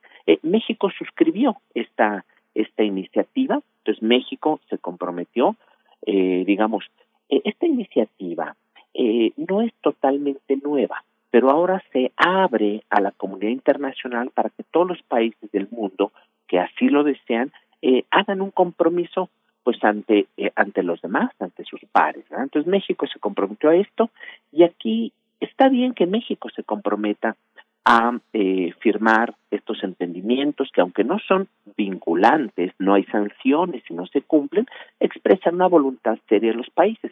Ahora, pero deben ir acompañados de acciones de implementación concretas ya en los países. En este tema del metano que estamos hablando, ya tiene México. Desde finales de la anterior administración, eh, en el 2018, se eh, publicaron unas llamadas directivas, una especie como de normatividad que es de carácter obligatorio, que justamente obliga a todas las empresas que trabajan en México en materia de petróleo y gas, y por supuesto quien tiene la mayor parte de estas actividades es Petróleos Mexicanos, los obligaba a que a principios de este año que está por terminar, empezaran con el cumplimiento de esta norma que les pide que hagan un programa de reducción de emisiones. Bueno, pues Pemex pide una prórroga fue la única compañía que pidió prórroga y entonces no se están eh, aplicando todavía. Entonces, necesitamos que en los hechos, en la implementación, vayamos haciendo las cosas concretas para que tengamos una congruencia con esos anuncios que se dan a nivel internacional. Muy rápidamente comento un segundo y ahí detengo mi, mi primera intervención, eh, una eh, también una iniciativa para parar la deforestación antes del 2030 también. Este no es un tema nuevo, ni mucho menos surge de, de una política mexicana, ni mucho menos. Incluso en las metas de París de México, las llamadas contribuciones nacionalmente determinadas, que México entregó en el Acuerdo de París en 2015, ahí aparece como uno de los tres grandes pilares justamente que México necesita parar la deforestación antes de 2030. Entonces, eh, se revisitan, no quiero decir que son refritos, se revisitaron varios grandes temas que era necesario ponerlos sobre la mesa y que a la luz del nuevo entendimiento global que todos dicen y reconocen que tenemos que ir a cero emisiones a mediados de siglo, pues se invita a que los países se comprometan a esta serie de, de, compromisos, a esta serie de, de, acuerdos. Eh, lo dejo por el momento aquí, hay bastantes más cosas, pero las vamos a ir eh, desmenuzando eh, todos juntos. Sí, muchas gracias, muchas gracias. Eh, es un panorama muy amplio para discutir. Doctor Jorge Villarreal, director de Política Climática de la Iniciativa Climática de México, eh, ¿cuál es su punto de vista pensando en esta primera intervención del doctor Adrián Fernández? Eh, muchas gracias, Miguel Ángel. Y, como comenta Adrián, para nosotros es un increíble placer estar en el programa el día de hoy. Agradecemos esta invitación. Eh, Adrián nos proporcionó un extraordinario y claro panorama muy completo de la película del bosque donde se está, donde se discutió la COP26. Quisiera nada más eh, desglosar eh, tres elementos que son importantes. Está el canal de las negociaciones, el canal técnico del Acuerdo de París. Recordar que el Acuerdo de París es eh, sin duda el instrumento de la política internacional más importante en el mundo para atender el colapso climático que ahora vivimos, en donde más de 192 países firman una serie de compromisos que tienen tres objetivos muy específicos. El primero de ellos es limitar la temperatura, como nos recordaba Adriana hace unos momentos, la temperatura promedio, el incremento de la temperatura promedio de la Tierra por debajo de los 2 grados centígrados, muy por debajo de los 2 grados centígrados y por debajo del 1.5, hacer eh, una adaptación o adaptarnos de manera más pronta y rápida hacia los impactos del calentamiento global y movilizar el financiamiento necesario para cubrir los costos asociados a la adaptación y a la mitigación. Y para ello hay una serie de negociaciones en donde ahora, con el famoso paquete de Glasgow, el paquete climático de Glasgow, que es un acuerdo que no es eh, que, que, ayuda a avanzar en las negociaciones de la implementación del Acuerdo de París y de la implementación de los objetivos de largo plazo de este acuerdo que mencionábamos hace unos momentos, se llegaron a la COP26 con importantes decisiones. Yo resaltaría dentro de estas decisiones que eh, el 1.5 como objetivo global está sobre la mesa. Ya no se discute más los dos grados centígrados que estaban en el acuerdo original y eso es creo que indudablemente una muy buena noticia. Segundo, se llegaron a compromisos importantes en materia de adaptación, por ejemplo, el duplicar el financiamiento eh, que actualmente reciben los proyectos en materia de adaptación, duplicarlo ya para el 2025, lo que es también una muy buena noticia, para poder hacer un balance mucho mejor, más equilibrado entre la inversión, entre el financiamiento destinado a mitigación y adaptación, que actualmente tiene una desproporción de 75-25, y hacerlo en ese sentido mucho más balanceado y eh, también en materia de algunos acuerdos como transparencia se llegaron a algunos elementos importantes, por ejemplo, el reconocer que el, las NDCs que nos mencionaba hace unos momentos Adrián, pues deben de hacerse cada cinco años, no cada diez, como originalmente se había eh, eh, comentado. También ya hay una serie de distintos avances en materia de transparencia climática que es esencial para movernos hacia adelante en la instrumentación del Acuerdo de París porque genera confianza a las distintas partes sobre lo sobre los reportes, sobre la información provista para tomar decisiones. Entonces, en este canal técnico hubo avances, evidentemente, pues son insuficientes para el nivel de reto que nos recordaba hace unos momentos también Adrián. Hubo avances políticos, eh, eh, declaraciones muy importantes como las que mencionaba hace unos momentos mi colega. Eh, se suman también, evidentemente, eh, declaraciones para poder recortar las inversiones en materia de eh, fuentes fósiles, de uso de fuentes fósiles para la generación de energía eléctrica, para invertir en el carbón. El carbón estuvo en el centro de la discusión, el carbón para la generación eléctrica estuvo en el centro de la discusión y esta fue sin duda la COP en donde se buscó la salida del carbón. Al final, eh, por primera vez, se incorporó en el texto de la negociación del Acuerdo de París ya el elemento eh, específicamente de salida del carbón al final, en el último día en las negociaciones, pues no se pudo tener un lenguaje que hiciera explícito la salida, pero eh, se quedó como eh, una cosa muchísimo más progresiva, de menos ambición, pero al final ahí está, y eso va a mover eh, no solamente las voluntades políticas, sino también las inversiones, en donde empezamos a ver que la, el carbón en la generación eléctrica ya no está más en el, en el centro. Hubo una iniciativa, por ejemplo, también de distintos países para ya ir más allá del petróleo y del gas, que también empieza a cobrar bastante fuerza en la negociación global. En las matrices energéticas en el mundo ya no hay espacio para los combustibles fósiles, no solamente para el carbón, tampoco para el gas. Y finalmente, en un tercer track, digamos, en un tercer eh, elemento importante de la narrativa alrededor de la COP26, yo destacaría eh, sin lugar a dudas la increíble importancia y peso que han tenido las voces de los jóvenes en la discusión del cambio climático, no solamente durante la COP afuera del recinto, en la marcha este, que se realizó a la mitad de la conferencia por decenas de miles de jóvenes, eh, sino también fue replicada a nivel internacional eh, con una increíble repercusión en medios eh, y en redes sociales.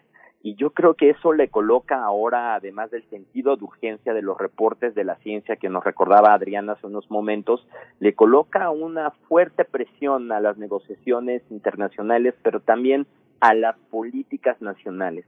Ningún gobierno nacional ya puede desoír, no puede dejar de escuchar la voz de decenas de miles, de cientos de miles, de millones de jóvenes que están demandando de manera urgente acciones cada vez más decisivas, concretas y con una implementación efectiva para poder limitar la temperatura por debajo del 1.5 para poder generar mejores medidas de adaptarnos a la crisis climática de una forma equitativa y socialmente inclusiva y de movilizar los recursos necesarios de forma también equitativa, Miguel Ángel. Doctor Adrián Fernández, este, este, este panorama, bueno, eh, abona a todo lo que también usted ha comentado, pero eh, me gustaría que eh, usted dejó pendiente algunos temas que consideraba que también valdría la pena colocar, colocar en, este, en estos apuntes sobre la reunión. ¿Podría continuar con ellos? Eh, sí, como no. Yo subrayaría un par de temas complementarios eh, que, en mi opinión, merecen especial atención. Eh, uno de ellos que, que tocaba un poco por encima a Jorge es eh, así como estuvo la iniciativa sobre metano, hubo otra sobre parar la deforestación, ambos en esta en esta década. Eh, hubo otro acuerdo eh, interesante que fue justamente la eliminación del uso de carbón eh, dentro de esta década, lo cual es muy difícil para muchos países, pero varios países, e incluso algunos que utilizan bastante carbón como Polonia, se sumaron a este pronunciamiento. Entonces, el pronunciamiento consistió en comprometerse a que a más tardar en el 2030 ya no iban a utilizar carbón para generar electricidad. Eh, repito, eh, los grandes productores de carbón y sobre todo los grandes consumidores como la India, China, Sudáfrica, no firmaron este acuerdo, porque para ellos sería físicamente, económicamente imposible. También firmar cosas solo por firmar cuando eh, se sale de una cuestión eh, de factibilidad no tiene sentido. Pero quiero resaltar este, este acuerdo porque México eh, no lo firmó. Y, y aquí vale la pena analizar dos cosas. Esta iniciativa viene de una iniciativa, igual que las otras que mencioné, digamos que se revisitó una iniciativa existente que es la alianza para dejar atrás el carbono, el carbón, perdón, el carbón, y esta es del 2017. Esa la había firmado México en 2017 y era exactamente el mismo compromiso. En esta ocasión ya no la firmó.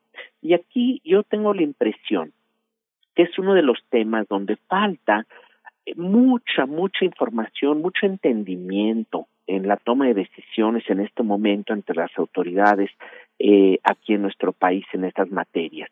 ¿Por qué digo esto?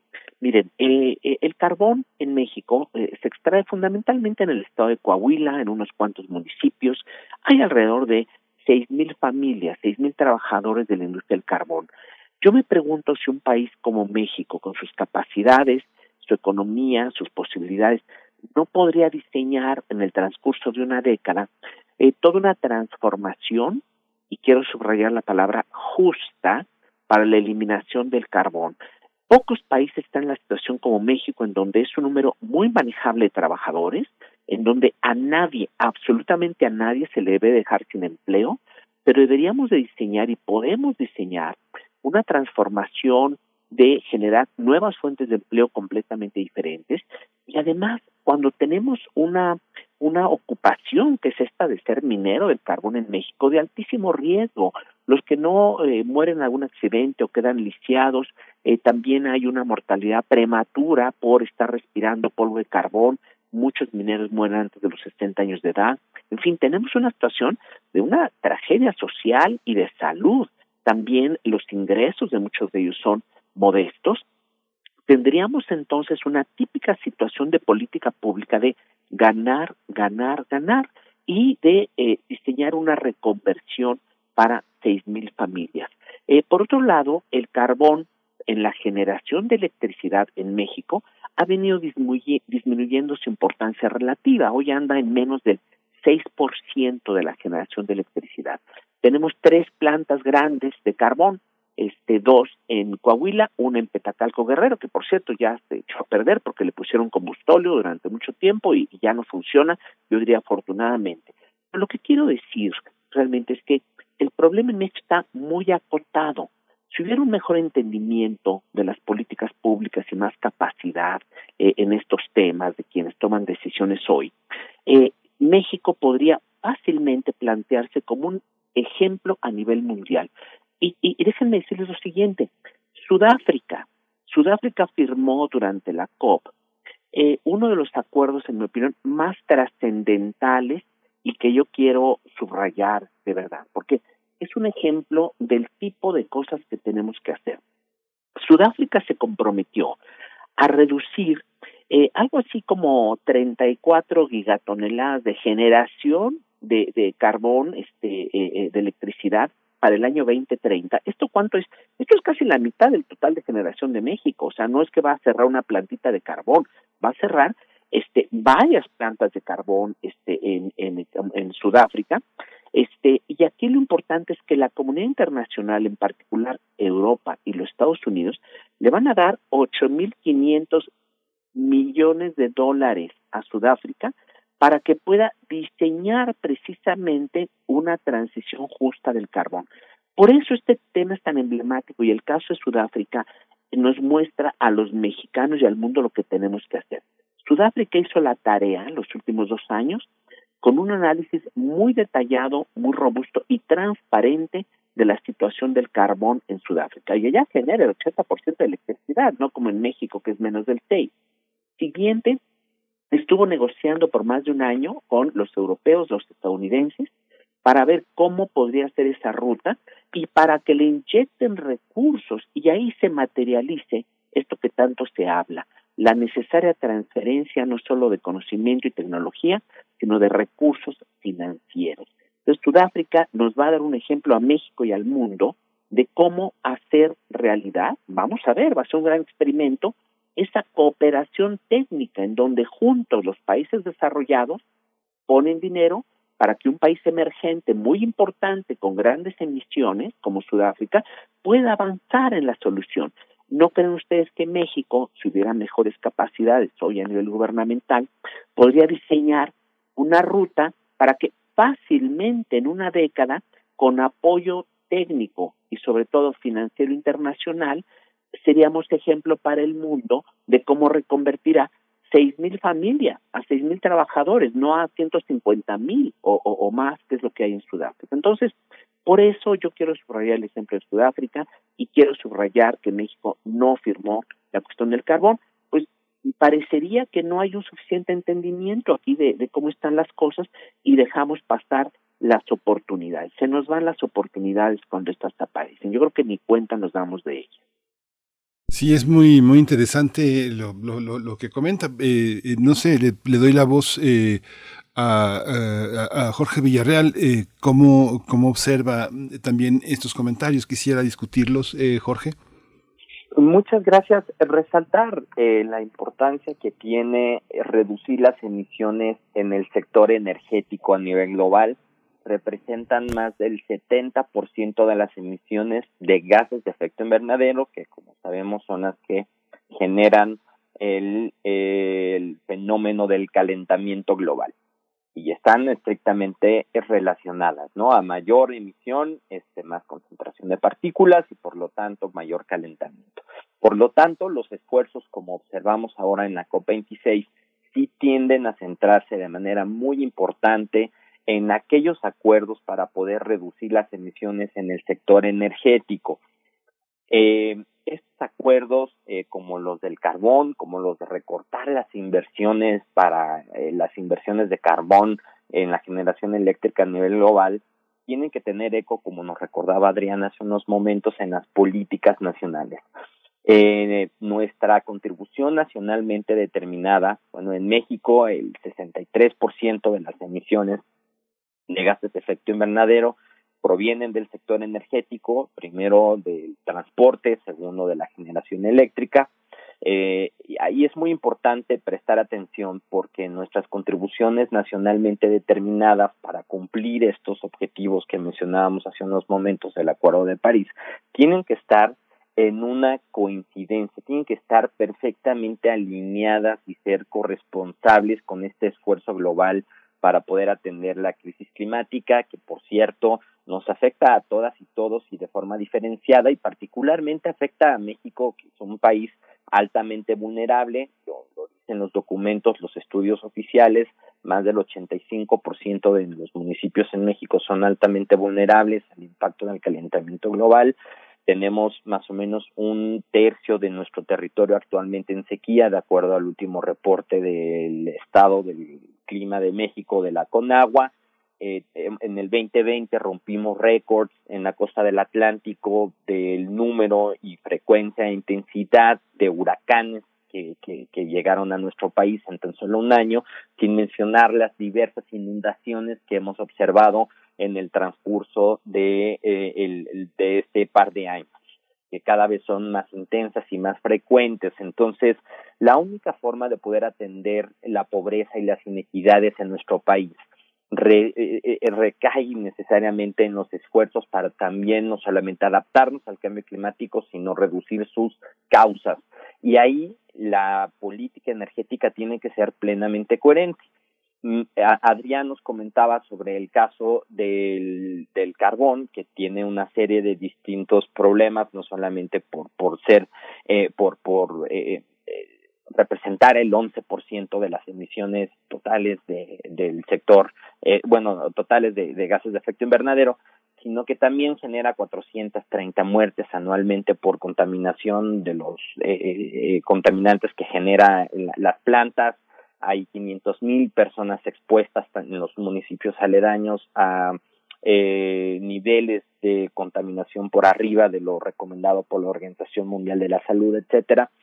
Pero además del sector energético, en donde evidentemente tenemos que transitar hacia un modelo de transición energética justa, socialmente inclusiva, que priorice evidentemente las energías renovables, que no tenga ninguna cabida para el carbón, que no tenga cabida para el combustóleo en la generación eléctrica y que limite cada vez más la eh, generación con gas, que le roba espacio importante a las energías renovables que insisto deben de darse desde una perspectiva eh, eh, eh, justa, socialmente inclusiva, con la gente en el centro, ahí no, no hay lugar a dudas. Pero además de ello, en el sector transporte también hay grandes oportunidades. Los anuncios recientes, por ejemplo, de la importación de autos chocolates, no ayudan eh, porque nosotros recibimos con esta importación de autos chocolates prácticamente a aquellos que no cumplen con los estándares ambientales necesarios y son autos viejos que emiten eh, una serie de distintos contaminantes que incrementan la participación de las emisiones del sector automotriz en México, que por cierto el, el transporte, las emisiones del sector transporte representan el 22% de las emisiones en México, no es menor. Eh, las normas de eficiencia vehicular, por ejemplo, es otro elemento central ahorita. Eh, se está discutiendo eh, en la Secretaría de Economía, la Semarnat y la eh, Secretaría de Energía la norma que pone límites de emisiones de, de, dióxido de carbono a la nueva flota vehicular, es decir, a los nuevos autos que entrarán en, en el mercado de aquí en los siguientes 15 años, y esta norma debe de ser evidentemente lo más ambicioso posible para limitar lo, a, a niveles acorde a lo necesario para esta trayectoria del 1.5 grados centígrados que ha comprometido México y que necesita para tener las causas del calentamiento global y sus impactos aquí en nuestro país, bueno, necesita estar completamente alineado a ello. Así es que se requiere en ese sentido una norma de eficiencia vehicular eh, que limite estas emisiones lo más estricta posible, que limite que en realidad esté alineada con este 1.5 y que por lo menos ayude a limitar entre unas 18 y 22 millones de toneladas de dióxido de carbono. De lo contrario, México estará, eh, por supuesto, dejando pasar una oportunidad preciosísima, valiosísima, costo efectiva, es decir, que no tiene ningún costo para la cuenta pública, al contrario, tiene una serie de beneficios económicos y de salud pública y si no se aprovecha esta oportunidad, pues también, así como nos mencionaba hace unos momentos Adrián en el caso del carbón, pues México estará dejando pasar esta eh, oportunidad, este momento histórico para poder limitar las emisiones en este sector, Miguel Ángel.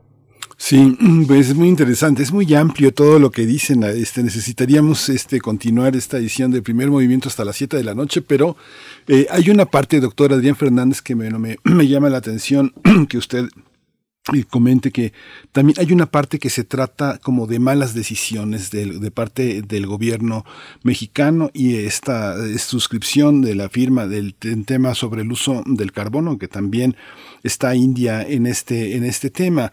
Hay un, hay un aspecto que en muchas de estos 120, 197 participantes, hay muchas sociedades eh, que creen en sus gobiernos y que, la, y que no están polarizadas y que no hay un conflicto de intereses y que su transnacionalización está controlada.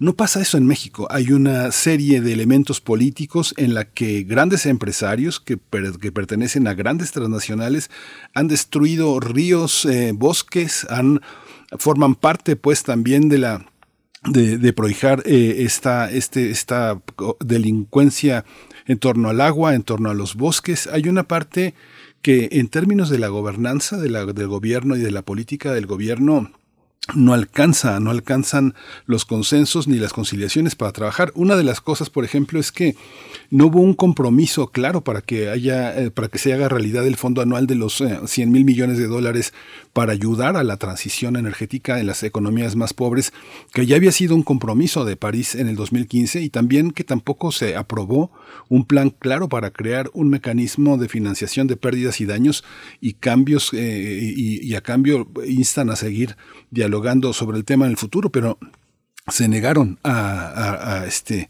a pagar por lo que han hecho. Y eso pasa en México con las mineras. La agenda de, de, medio ambiente que hizo eh, la UNAM, usted la recuerda, doctor Fernández, es una eh, señal acerca de casi 600 problemas, conflictos políticos en torno al agua, a los bosques, a la minería y este y a los eh, trazos fronterizos en términos ejidales y, este, y la propiedad del suelo. ¿Cómo lo ve usted en esos términos? Uy, pues este, eh, tocas, me Ángel, muchos, muchos temas fundamentales. Eh, primero, qué bueno que señalas el hecho de que en México y en el mundo hay fuertes intereses económicos de compañías, tanto compañías vinculadas con los combustibles fósiles, con la minería, eh, con incluso en algunos casos con, con algunas modalidades de energía que en principio son, son, uno pensaría, adecuadas, pero si no se llevan a cabo las gestiones, los proyectos con absoluto respeto a las comunidades, con una eh, consulta previa informada, a que solo participen aquellos que deseen participar en términos transparentes, justos en cuanto a los recursos que pueden recibir, etcétera, aunque se trate de proyectos de energías renovables, estos no pueden, no deberían de estar este, operando. Y sabemos, en nuestro país hay, hay de todo, desafortunadamente se ha polarizado la discusión. Eh, tenemos evidenciado que hay algunos de los proyectos de renovables eh, iniciales de hace 20 años, más o menos, este, eh, distan mucho que desear con respecto al manejo de las comunidades, la transparencia, la equidad. Y esos proyectos yo creo que se tienen que revisar, y eh, si las comunidades no están eh, satisfechos que ha habido eh, se identifica que ha habido faltas de cualquier tipo no pueden seguir esos proyectos. Ahora pero por otro lado sabemos que sin ser perfectos ha habido una evolución en los proyectos y que los proyectos de los últimos años resultantes de las subastas eh, había un marco normativo que sin ser perfecto era más completo había mayor atención a las consultas eh, ya no se daban los casos que llegaron a dar hace 20 años de despojo de, de, la tierra y entonces hay que corregir claramente esos esos malos manejos de algunas compañías, eh, pero también hay que corregir los fundamentalismos donde se miente diciendo que cada proyecto de energía renovable es sinónimo de despojo. Eso tampoco es cierto y los mexicanos merecen un diálogo informado, objetivo, al margen de sesgos políticos radicales, pero también, cuidado, al margen de intereses económicos que se presentan de las grandes compañías y de corrupción que sigue presente, y ni una cosa ni otra le hace bien al país. Mencionamos también la cuestión de este rezago en el tema tan importante de pérdidas y daños, para que nos escuchen. Finalmente, esto es parte del paquete que tiene que ver con el hecho que ya hay impactos muy fuertes del cambio climático y pensemos en los más de 160 países del mundo que prácticamente no han contribuido a generar el problema del calentamiento global y que sin embargo ya están sufriendo impactos muy fuertes por ese calentamiento que hemos eh, experimentado hasta ahora y que lo que piden es que haya ya que empiece a fluir ayuda en serio financiera para que puedan adaptarse a esos impactos, darle resiliencia, darle aguante a sus sistemas, a su infraestructura, a sus ciudades, etcétera.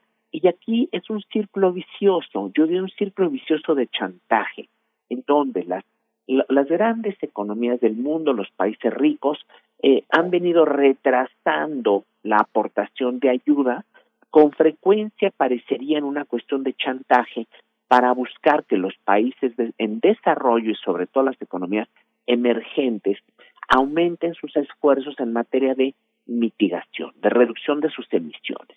Y entonces estamos encerrados en esto que claramente es una falta de, de ética y tenemos que, que, avanzar eh, en esa dirección.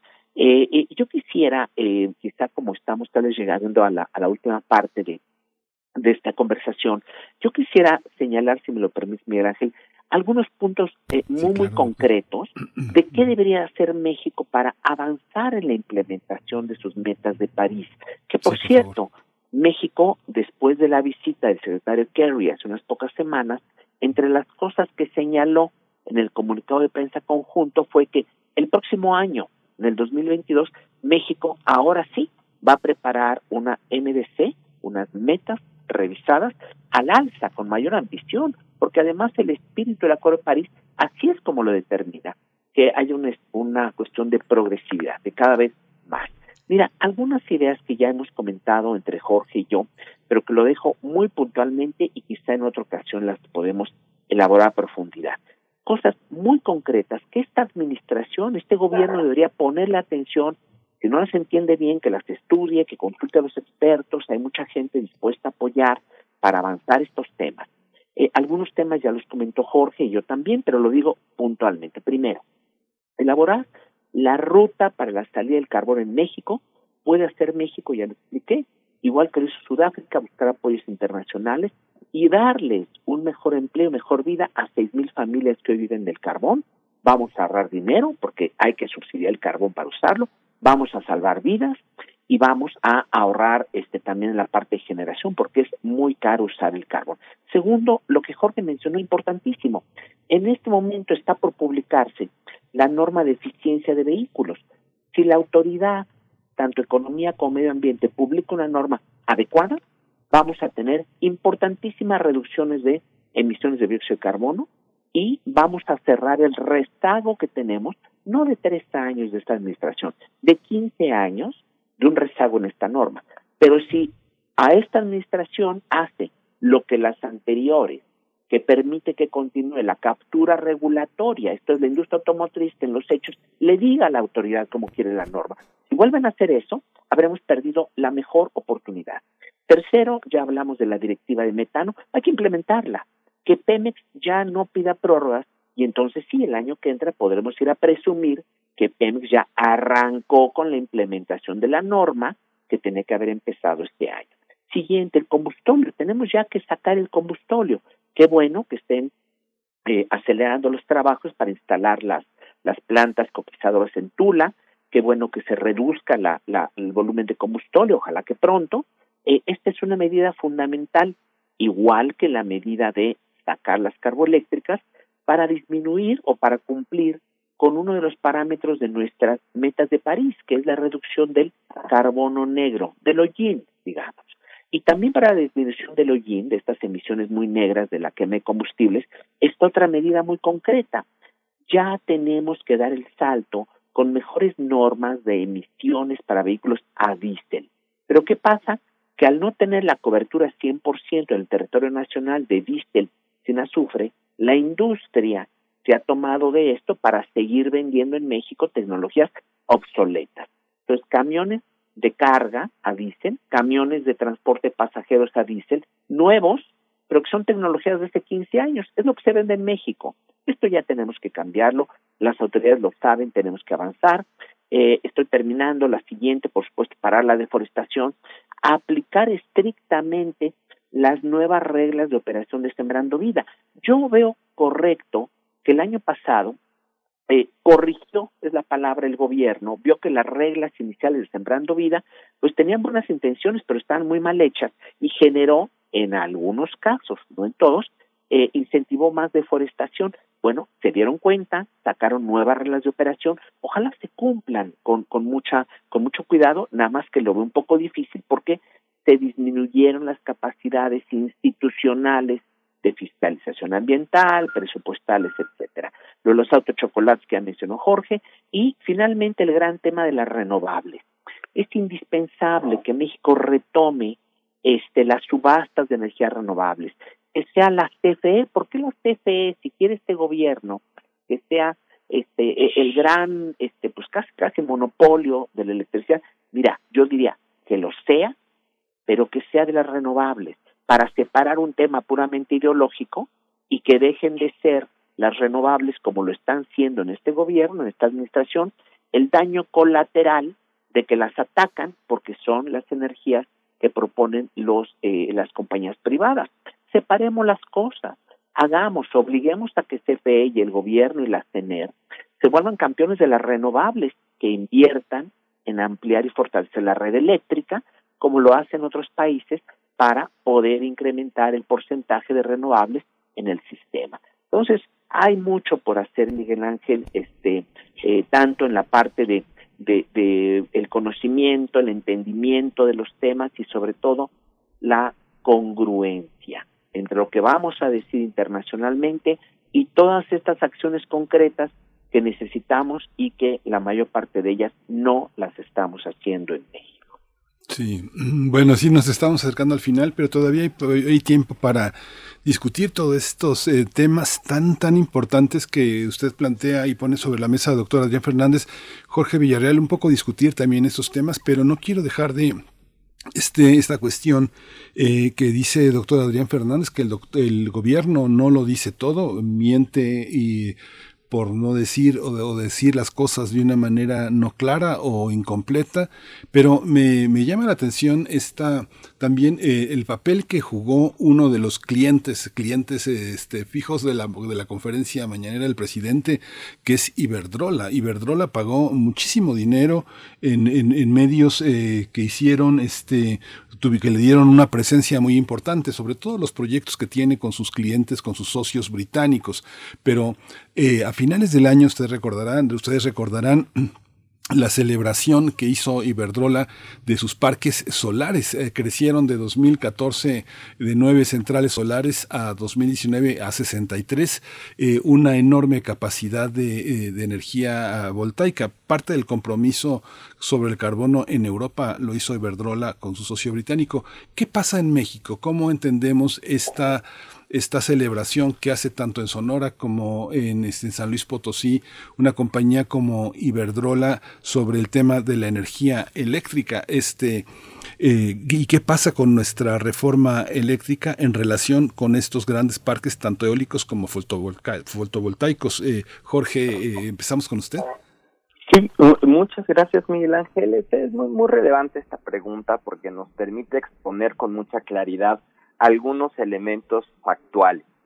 Eh, la primera es que en la discusión de la transición energética justa lo que importa es el, la, las formas en cómo los diversos proyectos, tanto de propiedad privada como de propiedad pública, y nos lo resaltaba Adrián hace unos momentos con mucha claridad, deben de hacerse con estricto apego a los derechos humanos, al marco de los derechos humanos, al respeto de las comunidades en la gestión territorial y ahora contamos con una serie de instrumentos que, aunque perceptibles como siempre, son instrumentos de política pública y en el y legales que nos permiten hacer esta gestión desde el territorio que nos permite identificar la forma en cómo las comunidades siempre tienen eh, que tener el derecho a decir no y en el caso de avanzar con los proyectos eh, para explotar el increíble e inmenso potencial que hay de energía renovable en nuestro país, pues eh, se requiere una serie de distintas salvaguardas y una serie de distintos elementos que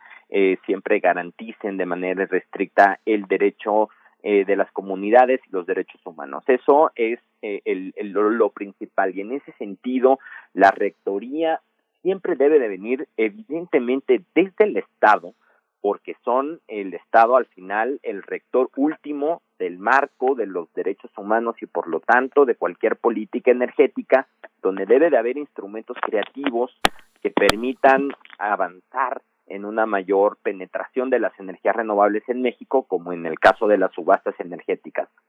Si hay dejos o si hay acusaciones de casos de corrupción en cualquier sector energético, no solamente en el de renovables, sino en cualquier sector energético, en el de gas, que se ha documentado bastante, en el petrolero, que se ha documentado bastante, bueno, ahí el Estado debe evidentemente de intervenir atacando de manera muy puntual, con investigaciones muy precisas, aquellos elementos.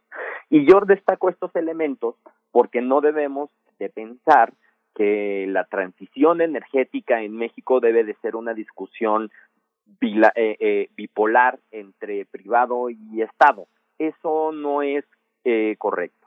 Debe de ser una mezcla evidentemente de proyectos públicos y privados, debe de ser una mezcla de distintas escalas, como la experiencia internacional lo ha remarcado de manera muy puntual en los casos exitosos son proyectos de distintas escalas, son proyectos muy vigilados, fiscalizados, transparentes en todo momento, y en ese sentido las subastas energéticas son instrumentos que ayudan precisamente a eso, a transparentar de manera muy adecuada, con bastantes controles, el desarrollo de los proyectos el, para, para, para, para descarbonizar nuestra matriz energética. Para poder estar en línea con esta trayectoria del 1.5, Miguel Ángel, México debe de tener por lo menos al 2030 cubierto el 54% de su demanda energética con fuentes de energía renovable. Para ello necesitamos no solamente ya sacar completamente el gas y el combustóleo, como lo mencionamos hace unos momentos, también requerimos empezar a limitar de manera importante el gas y a revisar las inversiones de gas. El plan de inversiones de la Comisión Federal de Electricidad 2021-2027, cuando uno lo revisa, tiene solamente inversiones en materia de gas. Son seis plantas de gas con ciclo combinado. No hay inversiones en energía renovable. Y en ese sentido, aunque es muy bienvenido el anuncio de la planta, por ejemplo, de Sonora de, de, uno, de un gigawatt de capacidad instalada de solar este de, anunciada por el Estado, la Comisión Federal de Electricidad y el Gobierno Federal, esto debe de traducirse necesariamente en el presupuesto de egresos de la Federación y en el plan de inversiones de la Comisión Federal de Electricidad. Si no, pues solamente estarán en buenos deseos. Puntualizo nada más para terminar, Miguel Ángel, que la discusión de la transición energética no debe de recaer en ninguna manera en un asunto de propiedades. Debemos de ubicar lo importante. El fondo que es poner a la gente en el centro es descarbonizar a través de una matriz diversa, plural, siempre respetando el marco de la justicia y la inclusión social, eh, los avances para poder descarbonizar de manera muy acelerada nuestra matriz y queremos contribuir a eh, no solamente al Acuerdo de París, sino a este esfuerzo global por atender la crisis climática existente. Sí. Doctor Adrián Fernández, un comentario de conclusión.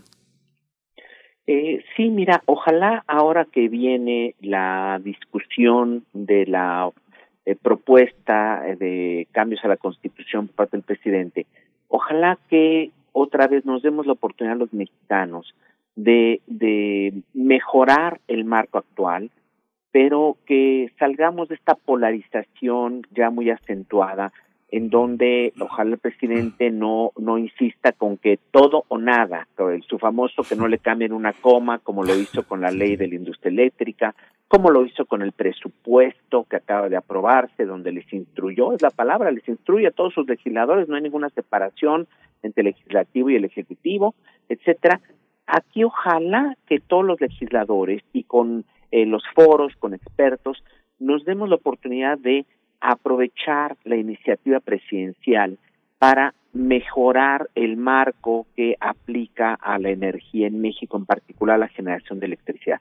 ¿Por qué? Porque eh, veamos los ejemplos de otros países del mundo. Tenemos que ir adaptándonos y evolucionar el cómo atendemos el tema de la energía. Hace años, cuando empezó eh, el impulso a las renovables, países como España y muchos otros países subsidiaban a las energías renovables. Solamente con subsidio podían avanzar de manera importante, hace 15 años, hace 20 años. Cuando ya no fue necesario, se acabaron los subsidios. España cortó de tajo los subsidios.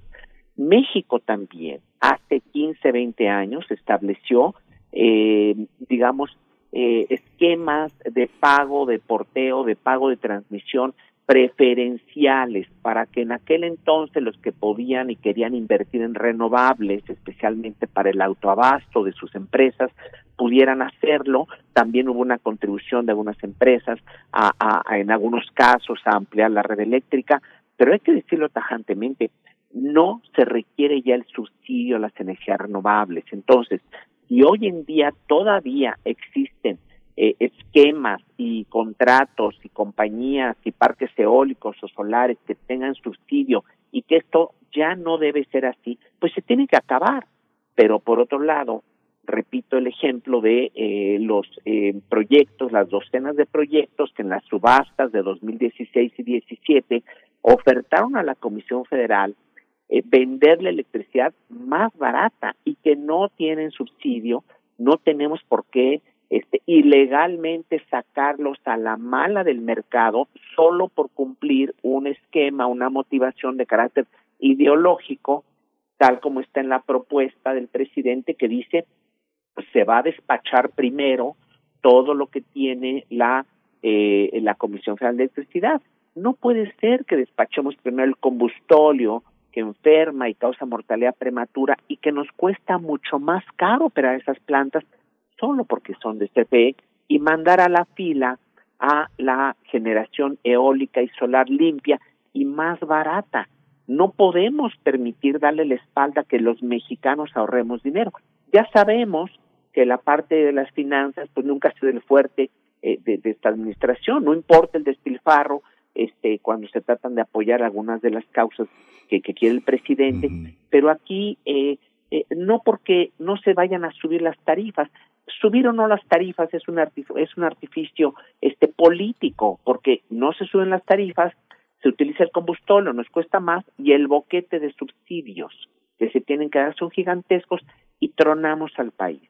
Insisto, y con esto termino, además con un tono eh, francamente constructivo, ojalá todos aprovechemos para corregir las cosas que no están bien en el marco legal, eh, poner en orden a aquellos proyectos y contratos que ya no deben funcionar como fueron diseñados hace 15 o 20 años, pero de ninguna manera impedir que México avance hacia el futuro con energía limpia, de manera transparente, sin subsidios para beneficio de todos los mexicanos. Esto no sería un crimen impedirlo solo porque la empresa del Estado pues lo que tiene son plantas viejas obsoletas de combustibles fósiles que además requieren enormes subsidios y que causan grandes externalidades negativas de tipo social o los impactos a la salud. Es una gran oportunidad, ojalá la tomemos y a partir del año que entra, cuando México tenga que entregar sus metas revisadas al alza, pues ya no tenga que seguir haciendo tantas eh, piruetas, tanto equilibrismo ahí en la cuerda floja, en el, en el, ¿no? Porque este, por un lado el elefante en el cuarto de la política energética nacional equivocada, y el mundo lo sabe, Miguel Ángel, están los, los reportes transparentes, detallados de cada país, y entonces yo no quisiera estar en los, en los zapatos de quienes hoy son funcionarios y van a dar su cara allá, pues haciendo grandes este, contorsiones, ¿verdad? Verbales y de una serie de cuestiones, porque en el fondo tenemos este gran problema de una política energética que no es correcta. Eh, así que ojalá que podamos diseñar una mucho mejor política entre todos, eh, privilegiando, y con esto termino, ante todo, los beneficios sociales y económicos que afortunadamente en materia energética hoy están alineados también con tener beneficios ambientales y climáticos, pero en ese orden.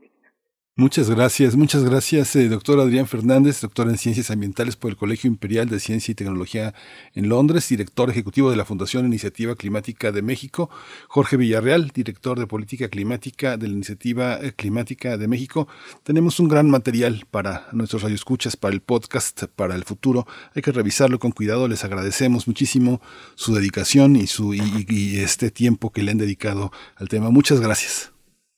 Gracias a ustedes por la invitación. Gracias. Eh, nos vamos, ya son las 9.02 de la mañana. Regresamos en un par de minutos. Gracias. Síguenos en redes sociales. Encuéntranos en Facebook como Primer Movimiento y en Twitter como arroba PMovimiento. Hagamos comunidad.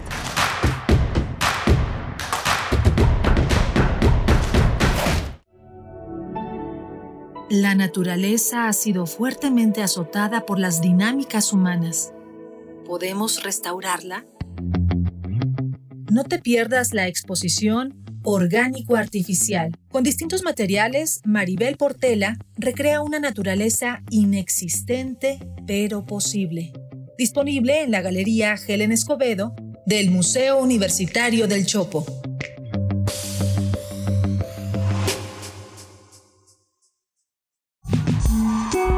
Vamos a tomar las ondas con la misma energía con que tomamos las calles. Vamos a desmontar los armarios. Vamos a deconstruir el patriarcado. Y sí, lo vamos a tumbar. Violeta y oro. Todas las voces. Violeta y oro. Todos los domingos a las 11 de la mañana por Radio UNAM. Radio UNAM. Experiencia sonora. Habla Cecilia Patrón y Marco Cortés. El mundo está viviendo una verdadera evolución energética. Pero aquí en México, Morena quiere tener el control de todo. Ahora quiere estatizar y monopolizar la generación de energía. Seguirán ahuyentando la inversión privada y provocarán aún más pérdidas de empleo. Acción Nacional le dice no al monopolio de Morena. Pensemos en el futuro de nuestras hijas e hijos. Defendemos un México con energías limpias, renovables y menos costosas. En Acción Nacional estamos unidos por un México mejor. En esta época tan difícil que estamos viviendo, la música es un bálsamo para el espíritu. Soy Ana Lara y los invito a que escuchen la música que hacemos los compositores aún en el encierro en Hacia una nueva música todos los miércoles a las 18 horas, por supuesto, en Radio Una. Experiencia sonora.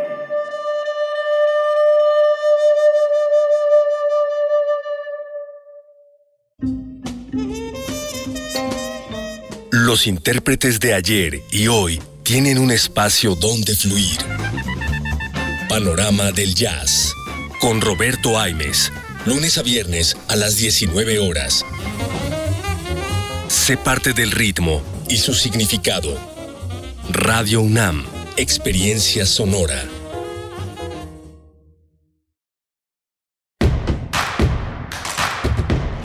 Encuentra la música de primer movimiento día a día en el Spotify de Radio UNAM y agréganos a tus favoritos.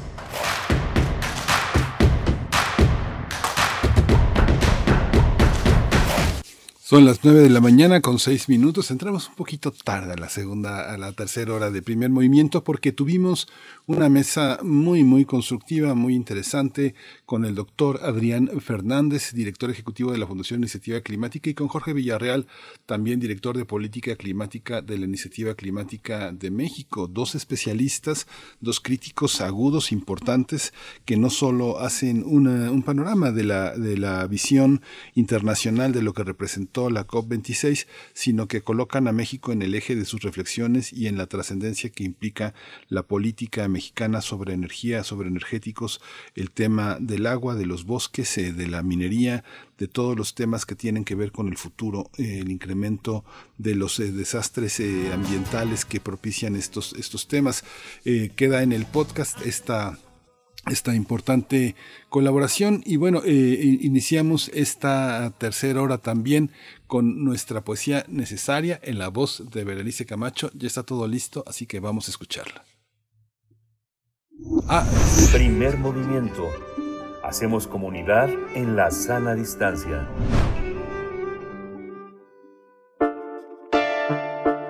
Es hora de Poesía Necesaria.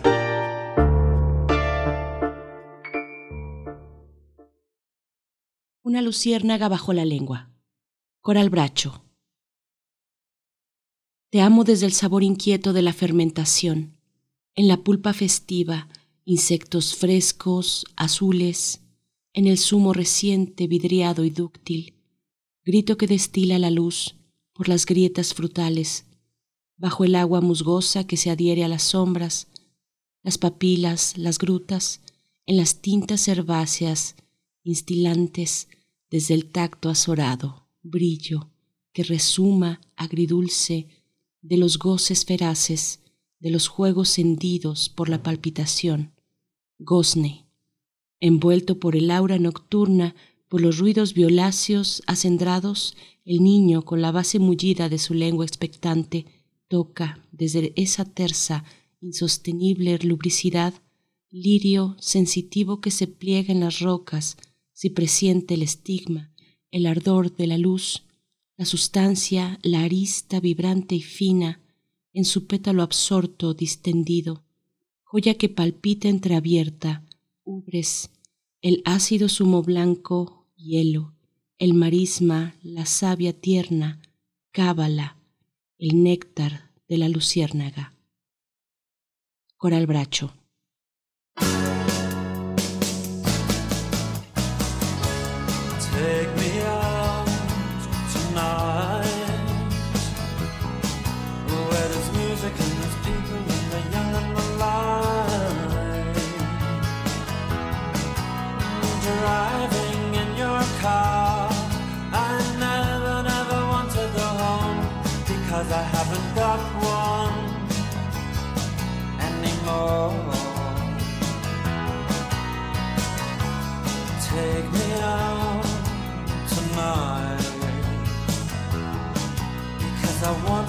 People and I want to see light. Driving in your car. Oh, please don't drop me home. Because it's not my home, it's their home, and I'm welcome no more.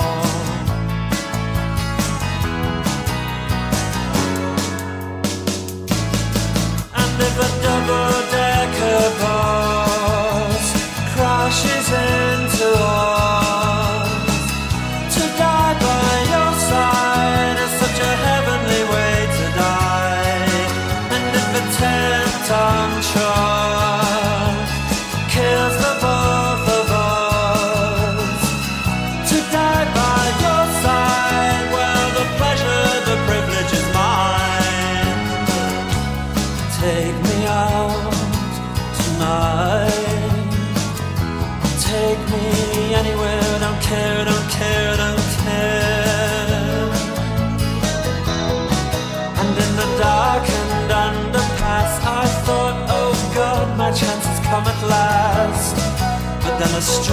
their grip, man, I just couldn't ask.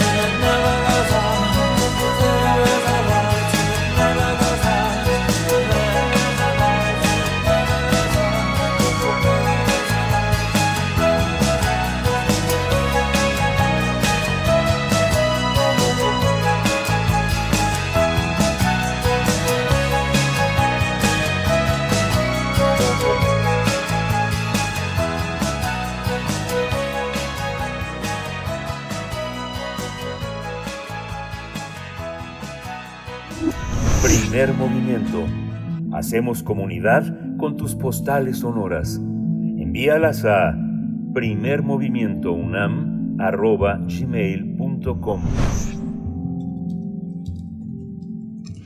Pues ya regresamos aquí a primer movimiento. Eh, vamos a escuchar, vamos a seguir eh, escuchando música. Vamos a escuchar una, una, una pieza que es una, no es, no es sorpresa, es una sorpresa. Una, vamos a tener en un momento después de la pieza la presencia de Bernardo Esquinca, este gran escritor mexicano, autor ya de varias piezas eh, narrativas importantes, pero mientras tanto vamos a escuchar de Cecil McLaurin Salvan, I, not, I don't know what I think, es algo, es algo así, eh, what time it was. Vamos a oírlo.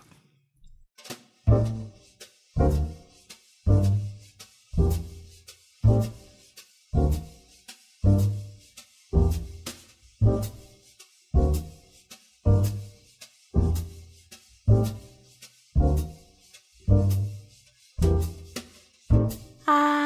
didn't know what time it was then I met you. Oh, what a lovely time it was. How sublime it was, too. I didn't know what day it was you held my hand. Warm like the month of May it was, and I'll say it was grand, grand to be alive, to be young, to be mad, to be yours alone. Grand to see your face, feel your touch, hear your voice, say I'm all your own. I did not know what year it was, life was no prize. I wanted love, and there it was, shining out of your eyes. I'm wise, what time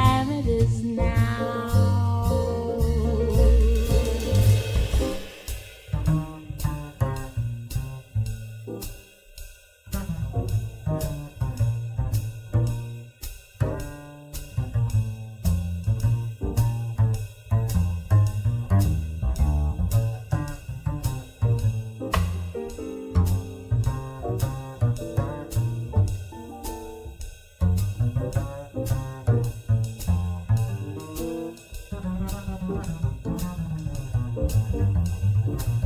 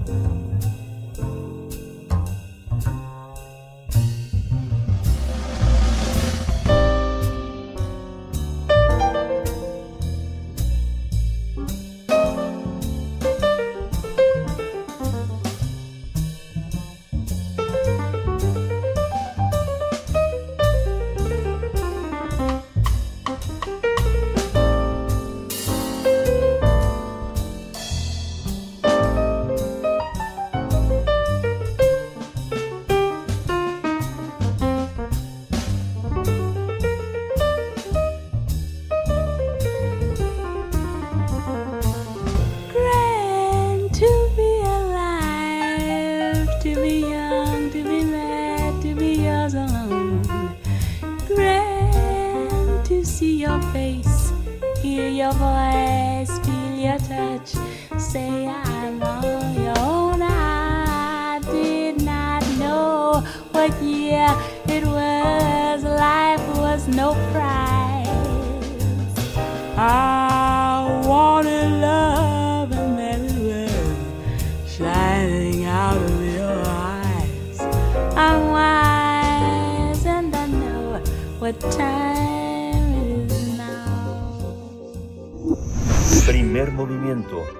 Hacemos comunidad en la sana distancia.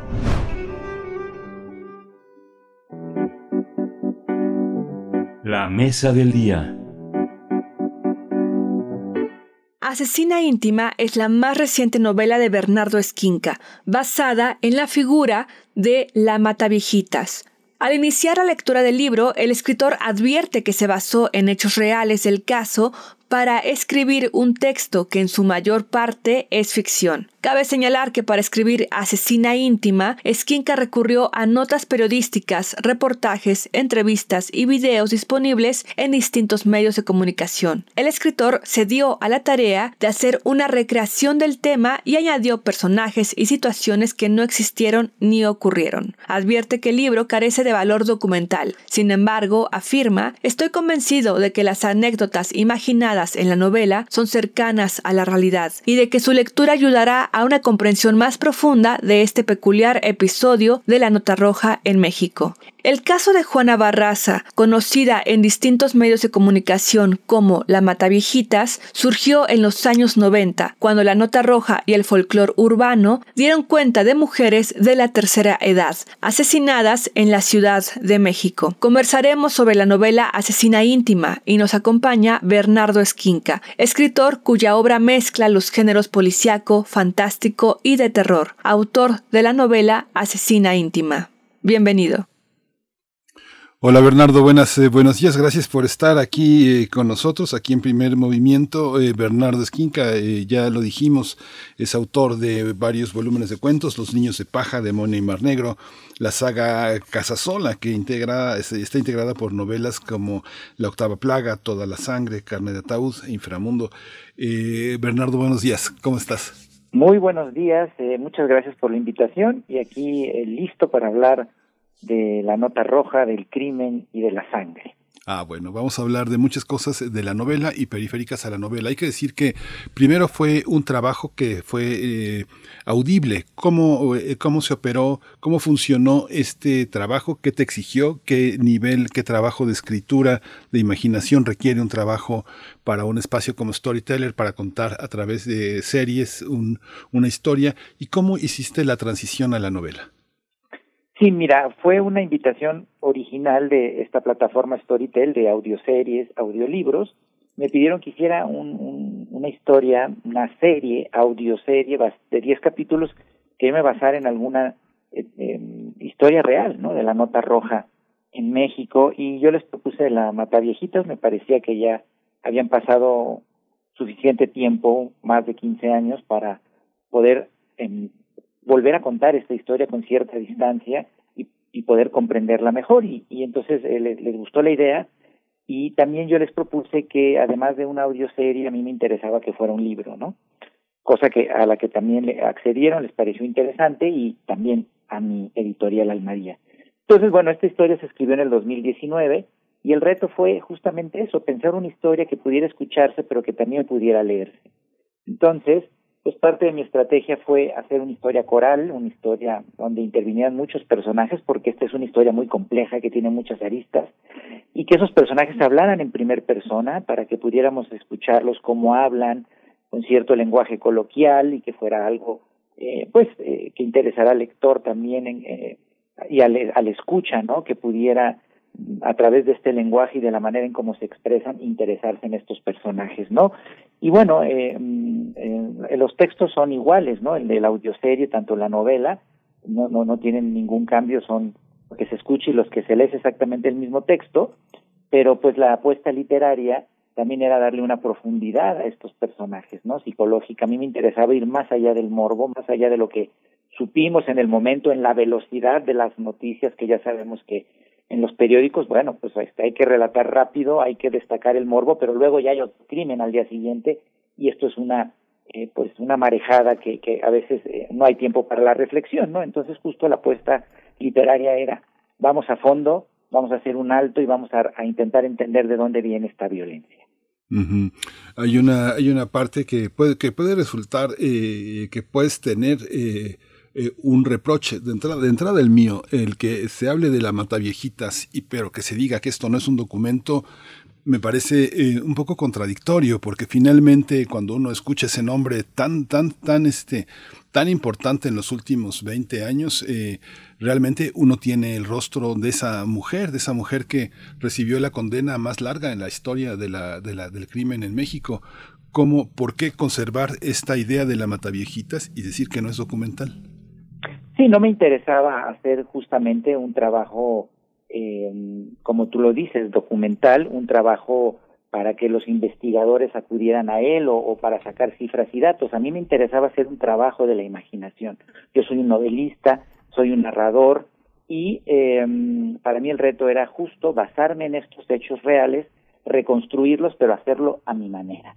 Porque finalmente la Mataviejitas eh, Juana Barraza, que es el nombre en la vida real, yo la convierto en Chana Barrera, pues ya se, en, hay un punto en que es mi personaje, ¿no? Entonces, a cualquier persona que quiera entender de qué se trató este caso, los hechos básicos están ahí, están narrados por mí, están recreados, pero también hay muchos eh, huecos en la historia. Si uno acude justamente a los documentos, hay muchas contradicciones, hay datos eh, erróneos eh, de un periódico a otro, se dicen cifras que cambian, eh, ya sabemos cómo las autoridades también manejan la información, la, cómo funciona nuestro sistema de justicia, que es bastante fallido. Entonces, hay, o sea, incluso para el que lo quiera recrear de manera exacta, si fuera su interés, es imposible, porque es un caso que además fue un desastre, y eso lo narro en la novela, en su investigación. fue un desastre, la, la policía no estaba preparada, no supieron cómo hacerlo, fue un relajo, por eso también eh, tardaron tanto tiempo en atraparla y al final la atraparon de chiripa, como lo narro en la novela. Entonces, incluso para alguien que se pusiera con la lupa y hacerse el Sherlock Holmes mexicano y dijera, voy a sacar la verdad de este caso, es imposible saberlo por todas las contradicciones y los huecos legales que hay en este caso. Entonces, no iba a entrar, no me interesaba entrar en eso. Yo lo que quería justamente es ahí donde la realidad no alcanza, meter a la literatura para iluminar esos, esos huecos, ¿no? Para rellenarlos. Pero obviamente no se trataba de inventar lo que se me ocurriera, sino justamente al reunir toda esta investigación y al, al tener un conocimiento de, los personajes, de su psicología, psicología y de saber también cómo funciona este país, bueno, vamos a reconstruir lo que no sabemos de una manera que sí puede ser muy cercana a la realidad de, de, de que sí pudo haber pasado, de acuerdo a cómo es este país también.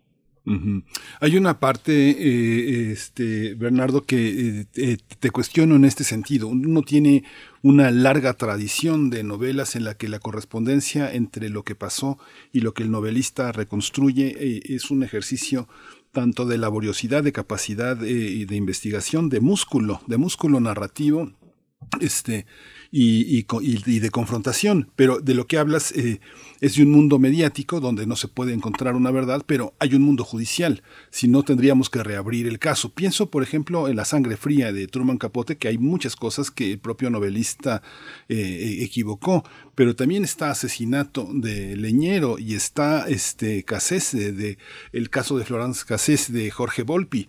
¿Cómo establecer esta este, conservar el nombre, conservar al personaje, porque todos sabemos que aunque sea tu personaje, tu personaje tiene la cara de este, de este, de este ser que asesinó a tantas personas. ¿Cómo confrontarse entre el expediente judicial y el expediente mediático? ¿Qué contradicciones, qué concordancias hay, Bernardo? Sí, mira, tú justo mencionas algunos ejemplos, eh, para no irnos más lejos de México, mencionas eh, la novela de Jorge Volpi y mencionas la novela de Vicente Leñero, que, que no hay ficción en ellas. Ellos hacen un, documento justamente bastante preciso de un hecho real, ¿no? Yo me siento más en la tradición, toda distancia guardada, de las muertas de Jorge Ibargüengoitia, que toma el caso de las Poquianchis, pero eh, eh, lo, lo convierte en literatura, ¿no? O sea, hay un punto de revisión del caso, pero después eso se despega a un trabajo de la imaginación, como yo te decía.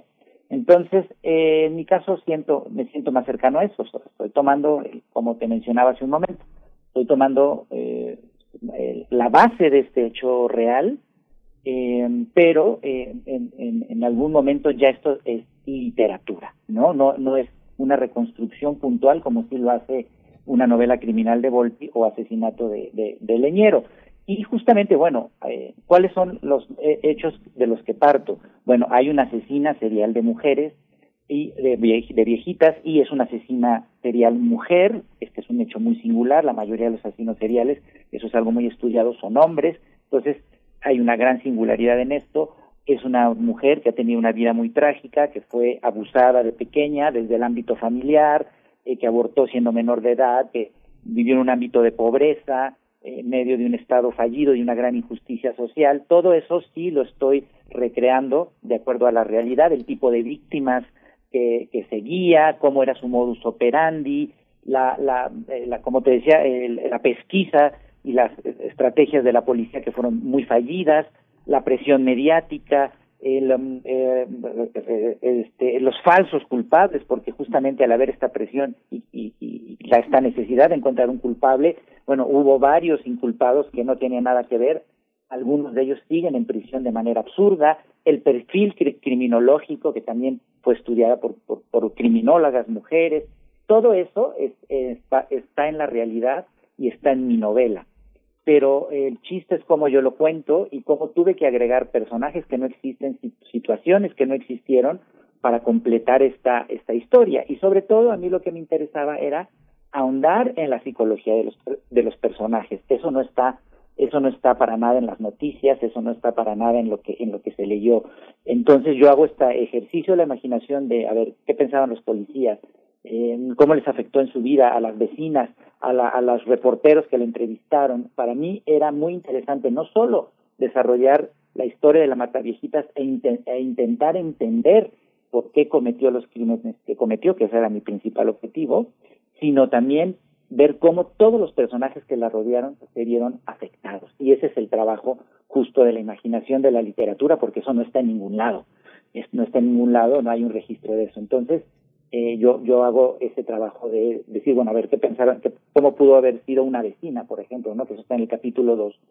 Eh, la vecina que, que, que, que, la- que vivió con ella, que convivió con ella de, por ser su vecina, ¿cómo, cómo pudo haber si- sido afectada su vida? O la reportera que la entrevista, que eso ocurrió en la vida real, entrevista como unos días antes de, que la atraparan, de casualidad la ven las luchas, la entrevista, y luego, bueno, eso fue una sorpresa saber que, que la habían entrevistado por casualidad antes de que la atraparan sin saber que era la asesina. Entonces, justamente yo hago ese, ese, ese ejercicio de imaginar, bueno, esta reportera, cómo se pudo haber visto afectada su vida eh, eh, por haber entrado en contacto con, con la mataviejitas. Pero sobre todo, y eso sí no está en ningún lado, para mí era el ejercicio profundo de entender por qué sucedió este hecho. ¿sí? No justificarlo, porque el crimen nunca se puede justificar, pero sí eh, entender por qué surge este tipo de violencia, por qué un personaje tan singular se dio en, la, en, en este país y entonces cuáles fueron las circunstancias sociales e individuales que la orillaron a cometer sus crímenes. El tema, el tema de los vecinos, el tema de la reportera, hay una serie como de ideas que, bueno, tú, tú señalas que es resultado de la, de la imaginación, pero aparentemente es una reportera eh, que uno podría ponerle muchos nombres en el medio de los espectáculos, del periodismo televisivo e incluso radiofónico, incluso de algunas series en los periódicos, periódicos que mandan a sus reporteros con su cámara para que hagan la versión web de su nota en video. Pero esta visión del periodismo eh, tal vez eh, me, me inclino a pensar que vale la pena contar la historia de las familias infelices, porque eso le importa a la literatura, pero eh, realmente es la historia de una reportera muy desafortunada, muy resentida, muy ignorante, muy vacía. Este, Así se observa, hoy el periodismo de espectáculos está más cargado hacia esa parte morbosa, de nota escandalosa, amarillista. ¿Así es como se percibe? Bueno, no no podemos generalizar, ¿no? Como como en, en todo tipo de periodismo hay hay eh, reporteros este más comprometidos que otros y más preparados que otros. Eh, yo tomo este personaje que, que es as- así justo como lo describes, pero es que mi intención era justamente eh, reflejar que no solo el monstruo, entre comillas, como se le ha catalogado a la mataviejitas, ¿no? Como sociedad, como individuos, cuando surge eh, un asesino de esta magnitud, siempre es como juzgarlo, ¿no? Hay un monstruo y qué bueno que ya está atrapado y lo condenamos. Pero ¿qué pasa con nosotros? También somos parte de esto. No, nadie es inocente. Como sociedad somos parte de que este tipo de situaciones se den. Somos cómplices de alguna manera y también eh, todos somos capaces de, de, cierta maldad, aunque nos creamos buenas personas, ¿no? Entonces, si te fijas en toda la novela, todos los personajes involucrados son de alguna manera también malvados. Entonces, esta reportera es resentida, como tú bien lo dices, después de que vemos eh, su involucramiento con la mataviejitas, vemos su vida, ¿no? El, el foco cambia y vemos cómo es su, su, su vida, ella la relata, y cómo es también capaz de una maldad al querer humillar a una, a una actriz a la que está entrevistando. Y lo mismo pasa con la vecina, que inspirada en la Mataviejitas pone su, su asilo, pero, y es una vecina que ha juzgado muy duramente a la Mataviejitas, pero luego la vemos que ella es también capaz de, de ser eh, bastante malvada con los viejitos y las viejitas a las que atiende en el, en el asilo, ¿no? Entonces, de la misma manera los policías que, que la capturan, que esto sí ocurrió en la vida real, los, los policías que capturaron a la mataviejitas y que fueron los héroes del momento y fueron premiados y ascendidos, después cayeron en desgracia porque uno de ellos estuvo involucrado en el escándalo del Heaven's Gate, donde murieron, este, esta redada fallida, donde murieron aplastados y sofocados muchos adolescentes. Entonces, luego, por supuesto, acabó en la cárcel. Entonces, justamente mi idea era reflejar ese otro lado, ¿no? Donde los que nos creemos a salvo de la maldad y donde nos creemos con la capacidad de juzgar a los que delinquen o cometen crímenes, pues no, no, eh, o sea, el que esté libre de pecado que arroje la primera piedra, ¿no? Entonces era mi idea, reflejar no solo ese monstruo, insisto, entre comillas, que, que se ha insistido en que es la mata viejitas, eh, y, eh, y pasa también con como nosotros como sociedad, como consumidores también de este tipo de noticias y en nuestro día a día. También somos capaces de una enorme maldad, sin duda alguna. Hay una, hay una, tú dices maldad, Bernardo, pero hay una, hay una palabra que hoy circula en, en, en muchos eh, ámbitos que es la palabra hipócrita, ¿no? Hay una parte en la que eh, las acciones y las intenciones eh, no son, no son, no son equiparables porque las intenciones son invisibles, pero hay una, hay un aspecto en el que uno ve eh, a entrevistadores que eh, al aire entrevistan a Rosario Robles como si fuera su amiga o a Ricardo Anaya este, como si fuera su compadre. Hay una gran hipocresía, ¿no? Mientras que condenan unos, aplauden otros. El caso de los vecinos, eh, esta, esta mujer que ahora refieres, la hipocresía, ¿cómo funciona? ¿Es nuestro retrato? ¿Es una sociedad hipócrita en la que vivimos, en la que, la que observas? Bueno, sí hay algo de hipocresía, ¿no? O sea, bien, bien señalas, ¿no? O sea, yo decía maldad. Eh, no se puede explicar esta compleja sociedad en la que vivimos con una sola palabra. Hay maldad, sí. Hay hipocresía también, pero no, no solo eso, ¿no? También hay cierta conveniencia en la que nos movemos en cada situación, ¿no? Y, en, y de acuerdo en el, en el punto en el que estamos parados y nos conviene, podemos juzgar o no juzgar, podemos condenar o podemos hacernos amigos de cierta persona, ¿no? Este, y yo creo que eso pasa en todas las sociedades, ¿no? Hay una manera de acomodarnos a las circunstancias eh, de acuerdo a lo que a, a lo que nos conviene. A lo que me interesaba destacar en, a lo largo de toda la novela de Asesina íntima era eh, esta cuestión donde como sociedad eh, eh, eh, respondemos a un hecho mediático, pero también como individuos, ¿no?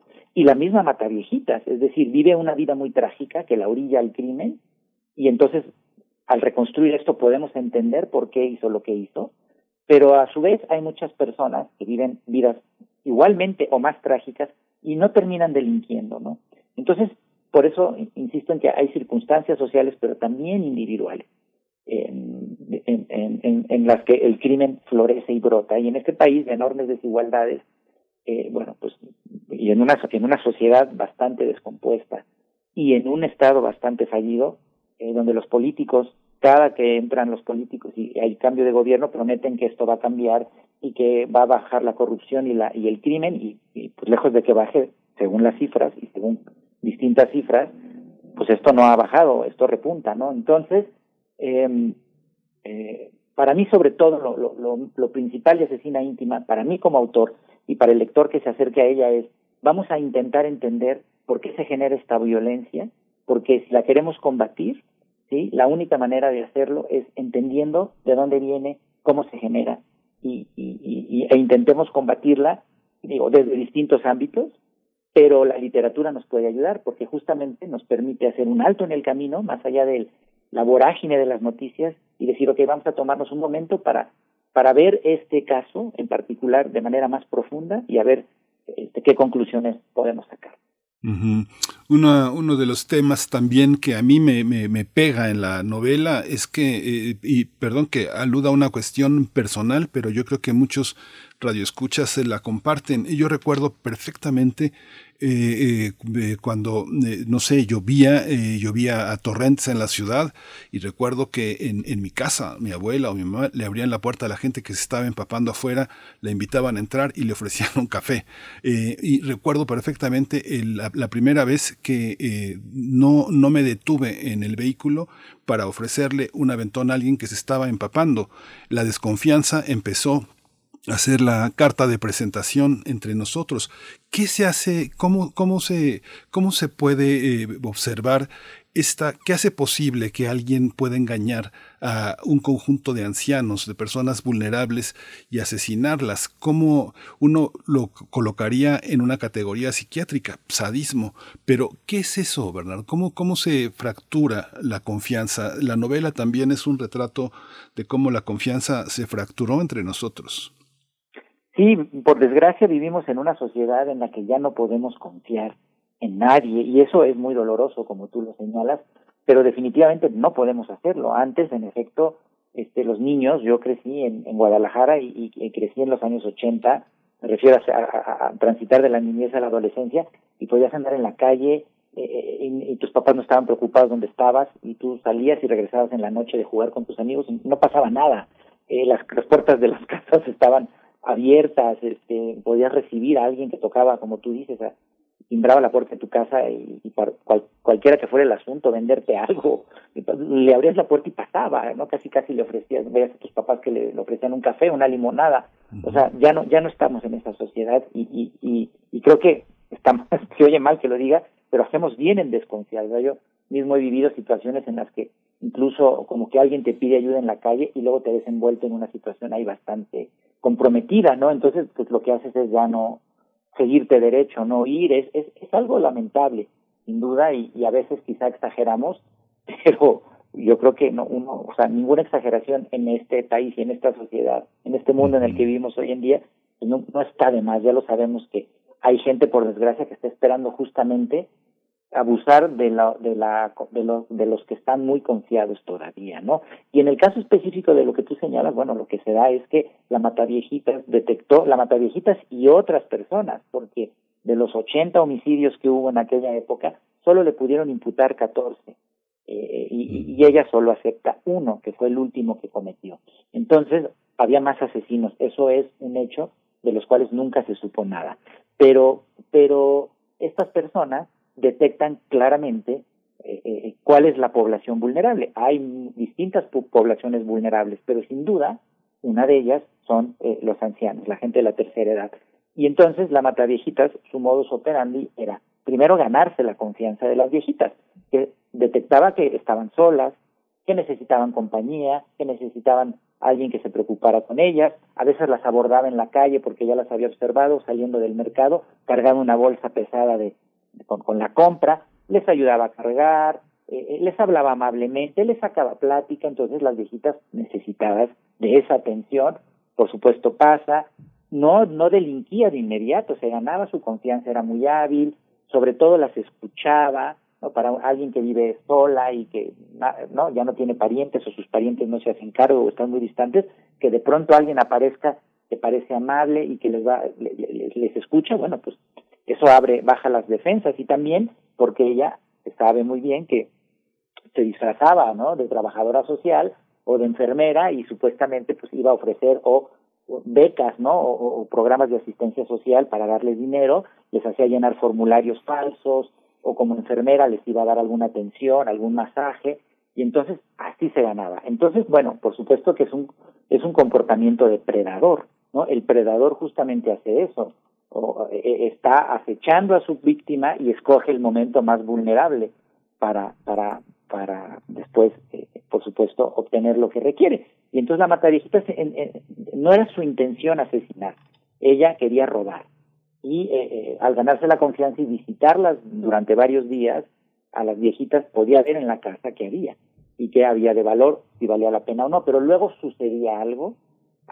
Hay un, hay un episodio que relata en la novela que sí es real, donde una de estas viejitas la insulta porque se enoja con ella y la trata de criada y entonces esto había algo que de pronto entonces le hacía hervir la sangre a la mataviejitas y en ese momento decidía asesinar, ¿no? Con toda esta rabia, con toda esta frustración acumulada de la mataviejitas y entonces no es que tuviera como otros asesinos el objetivo inicial de asesinar, sino que era robar, pero luego algo pasaba que la ira surgía y terminaba asesinando. Por supuesto, esto no es ningún atenuante, o sea, lo que ella hizo Solo ella sabe exactamente cuántos crímenes cometió. Los, así haya sido uno o hayan sido veinte, o sea, no hay atenuantes. Lo que hizo es sumamente cruel y por eso está pagando en la cárcel por sus crímenes.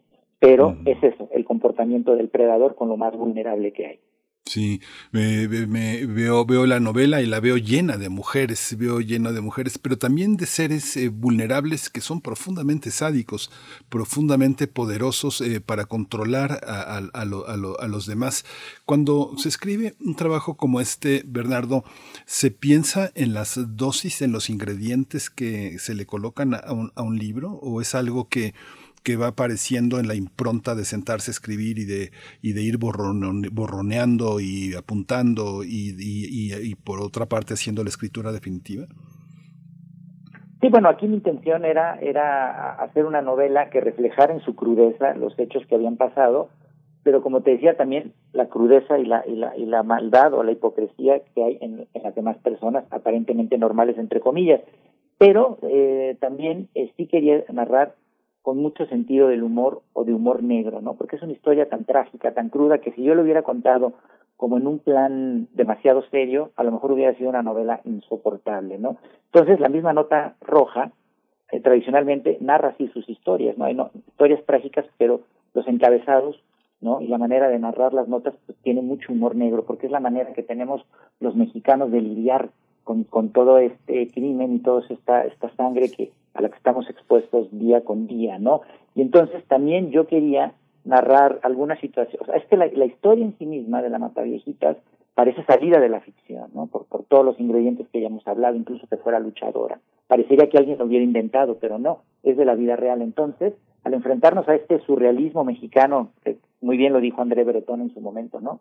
Él había inventado el surrealismo, pero los mexicanos lo ejecutábamos en nuestra cotidianidad. Entonces, también mi manera de abordar este caso fue exagerando también algunas cosas, ¿no?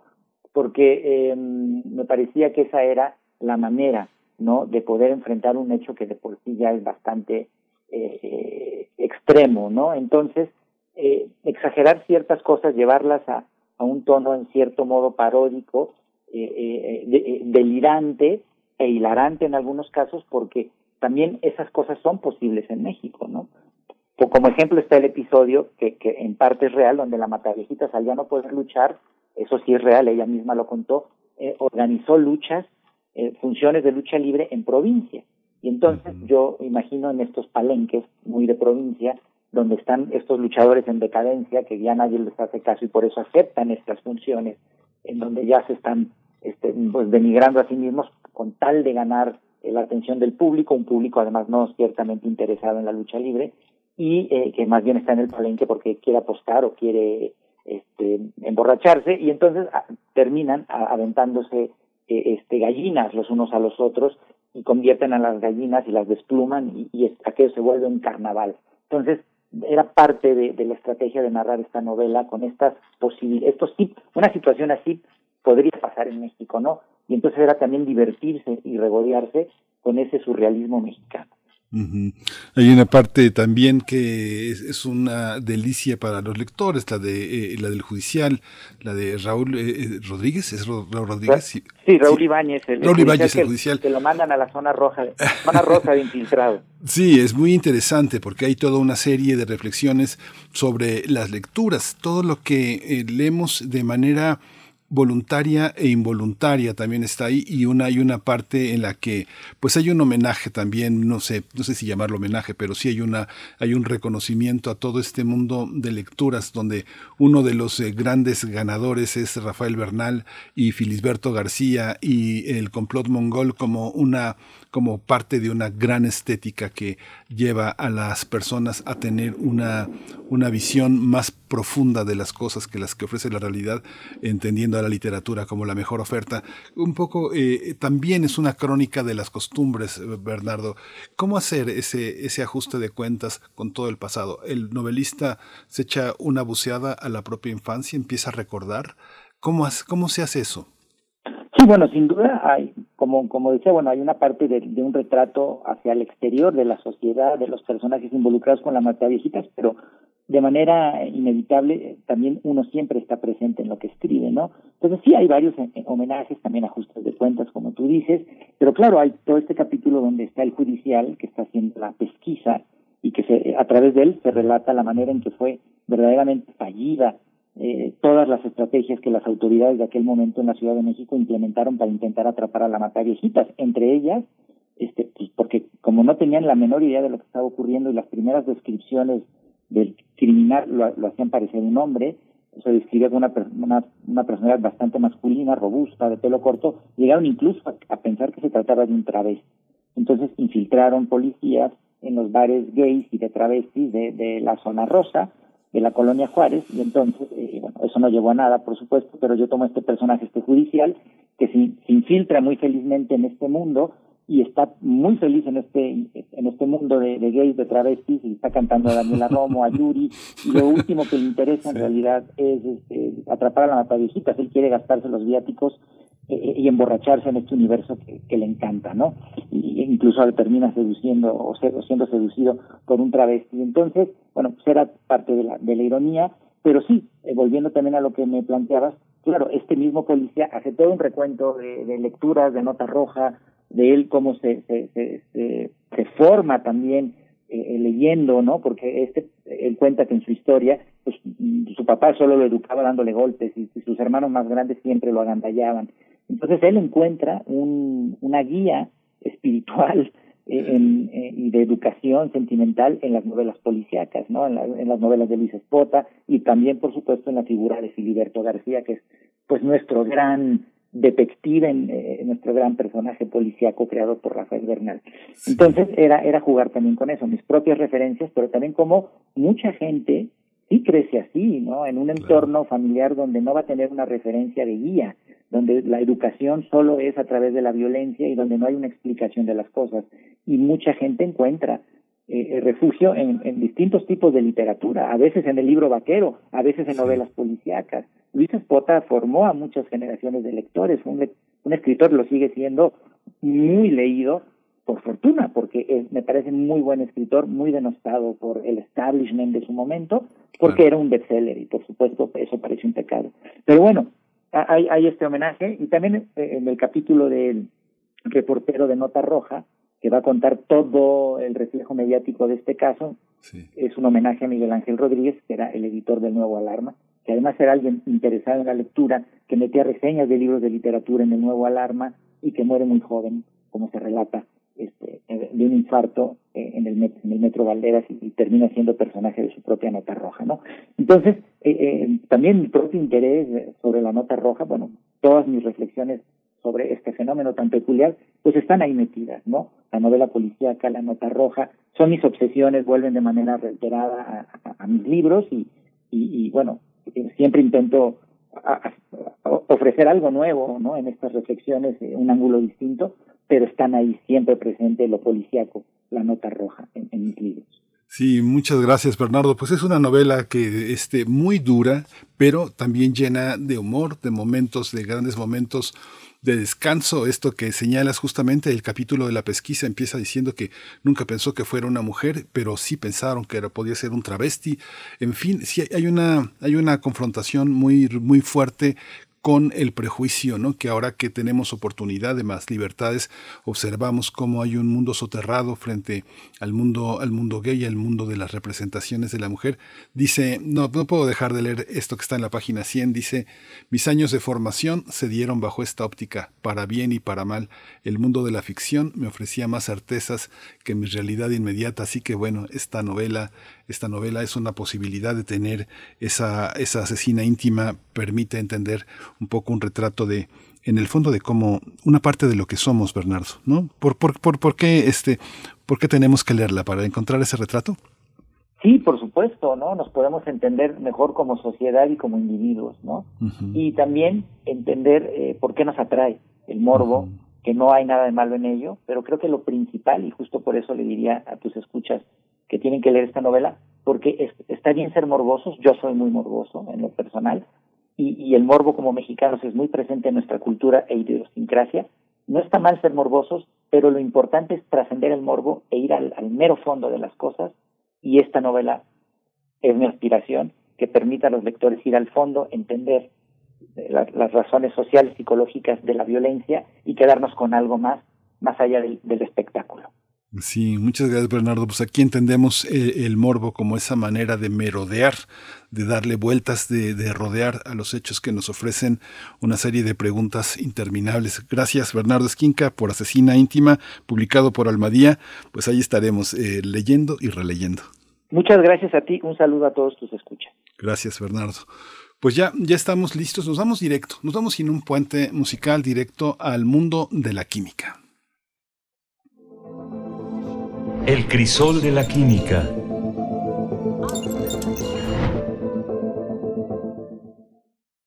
Y está con nosotros el doctor eh, Plinio Sosa, académico de tiempo completo de la Facultad de Química, un hombre dedicado a la docencia, a la divulgación de la química.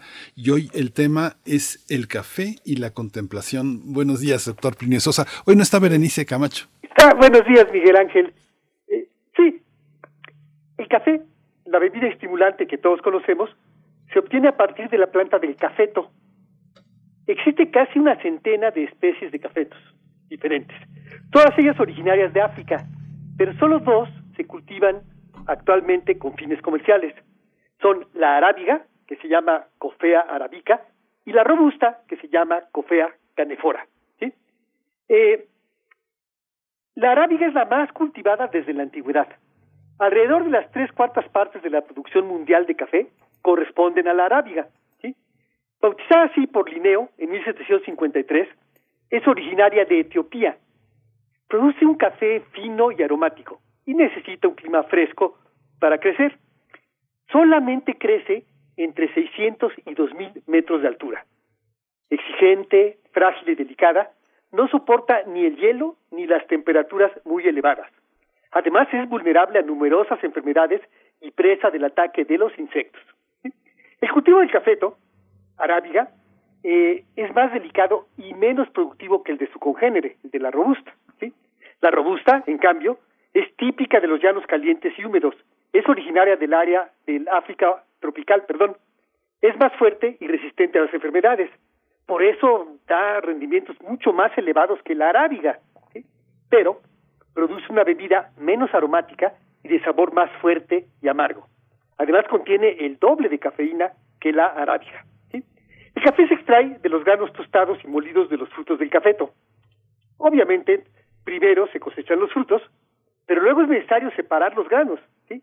Y esto se hace normalmente por dos vías, puede ser la vía seca o la vía húmeda. En la primera, los frutos simplemente se dejan secar al sol y luego se pelan. ¿sí? En la segunda, primero se dejan en agua para que se ablanden, luego se les quita la pulpa, se dejan fermentar en grandes depósitos, se lavan y finalmente se pelan. A los granos ya separados de los frutos se les llama granos verdes. Un buen café requiere granos verdes impecables. Unos cuantos granos malos son suficientes para echar a perder toda la cosecha. Las semillas inmaduras, deficientes en azúcares y muy ricas en sustancias ácidas, le dan al café una nota astringente y amarga. Entonces, eh, por eso, ¿no? Si uno sale malo, puede contaminar toda la cosecha. El aroma de los granos verdes no es aún el complejo aroma típico del café. Es necesario tostarlos para que se revelen todos sus matices. Al tostarlos, ocurren una serie de reacciones químicas, las llamadas reacciones de Maillard. Los aminoácidos de las proteínas y los azúcares reaccionan entre sí, generando un gran número de sustancias volátiles en el interior del café. El aroma del grano verde, ¿no? antes de ser tostado, contiene apenas unas 250 sustancias volátiles, ¿no? de las que podemos reconocer en el aroma, mientras que en el del café, o sea, en el aroma del café tostado, hay cerca de 900, ¿sí? Muchísimo más las sustancias que se generan al tostarlo con las reacciones de Maillard. El color café de los granos tostados se debe a las melanoidinas que se forman. Las melanoidinas son los mismos polímeros que le dan su color al chocolate, a la carne asada y al pan horneado, por ejemplo. En efecto, el café es un estimulante del sistema nervioso central. Esto se debe a la cafeína, un alcaloide natural aislado en 1820 por el químico alemán Friedrich Ferdinand Runge. La cafeína tarda unos cinco minutos en llegar al cerebro. Ahí se fija sobre los receptores de la adenosina, que es un poderoso regulador del sueño, y se desencadena una cascada de reacciones bioquímicas que prolongan el estado de alerta y aumentan la vigilia. Además de en el café, la cafeína está presente en las hojas, las semillas y los frutos de más de 60 plantas, entre ellas el té, el cacao, el mate y la cola. Pero, ¿por qué el café express y el de la cafetera no saben igual? Porque saben distinto. En las cafeteras, el agua hirviendo arrastra las sustancias solubles presentes en el café molido, incluyendo casi toda la cafeína y numerosos ácidos. Este proceso dura unos seis minutos, ¿no? Máximo. En cambio, el express se prepara en un tiempo mucho más corto, 30 segundos. Se hace pasar una pequeña cantidad de agua caliente a gran presión a través de un café finamente molido. La temperatura es altísima, cerca de 92 grados centígrados, y la presión también muy alta, unas 9 atmósferas. En estas condiciones, solo una pequeña porción de los ácidos y tan solo un 60-70% de la cafeína son arrastradas. ¿sí? La presión tan elevada permite además la extracción de varias sustancias ace- aceitosas. Esas sustancias aceitosas son las que forman la espuma típica de los express. Es una emulsión allí. Ahí quedan atrapadas muchas sustancias aromáticas volátiles. ¿no? Ahí está el saborcito del express. El tiempo de extracción es clave. Un poco más y el café sabe a quemado. Un poco menos y se queda aguado. La cantidad de cafeína también es proporcional a la duración de la extracción. Contrariamente a lo que se podría pensar, por lo que dije hace un ratito, un express sencillo contiene menos cafeína que una taza grande de café americano. Y bueno, una reflexión final. Ella y él, una cabaña, la niebla, la montaña y el bosque, el fuego, las manos alrededor de una taza de café, la mirada bucólica internándose a lo lejos. He ahí. Gracias, doctor una planta, una planta domesticada para el mundo doméstico de nuestros hábitos. Muchísimas gracias, eh, eh, eh, Sosa. Nos encontramos el próximo miércoles con nuestros radioescuchas y ya nos despedimos. Así que este, muchas gracias, Plinio. Gracias, hasta, hasta de hoy, Nocho. Hasta de hoy en ocho. Me despido de nuestros radioescuchas. Quédese aquí, quédese en Radio UNAM. Hay mucho que escuchar, una gran propuesta en nuestra programación. Esto fue Primer Movimiento, El Mundo desde la Universidad. Radio UNAM presentó Primer Movimiento, El Mundo desde la Universidad, con Berenice Camacho y Miguel Ángel Quemain en la conducción, Frida Saldívar y Violeta Berber, producción, Antonio Quijano y Patricia Zavala, noticias, Miriam Trejo y Rodrigo Mota, coordinadores e invitados, Tamara Quirós, redes sociales, Arturo González y Socorro Montes, operación técnica. Servicio social, Lisette Pérez e Iván Chavarría. Locución, Tessa Uribe y Juan Stack. Quédate en sintonía con Radio UNAM. Experiencia sonora.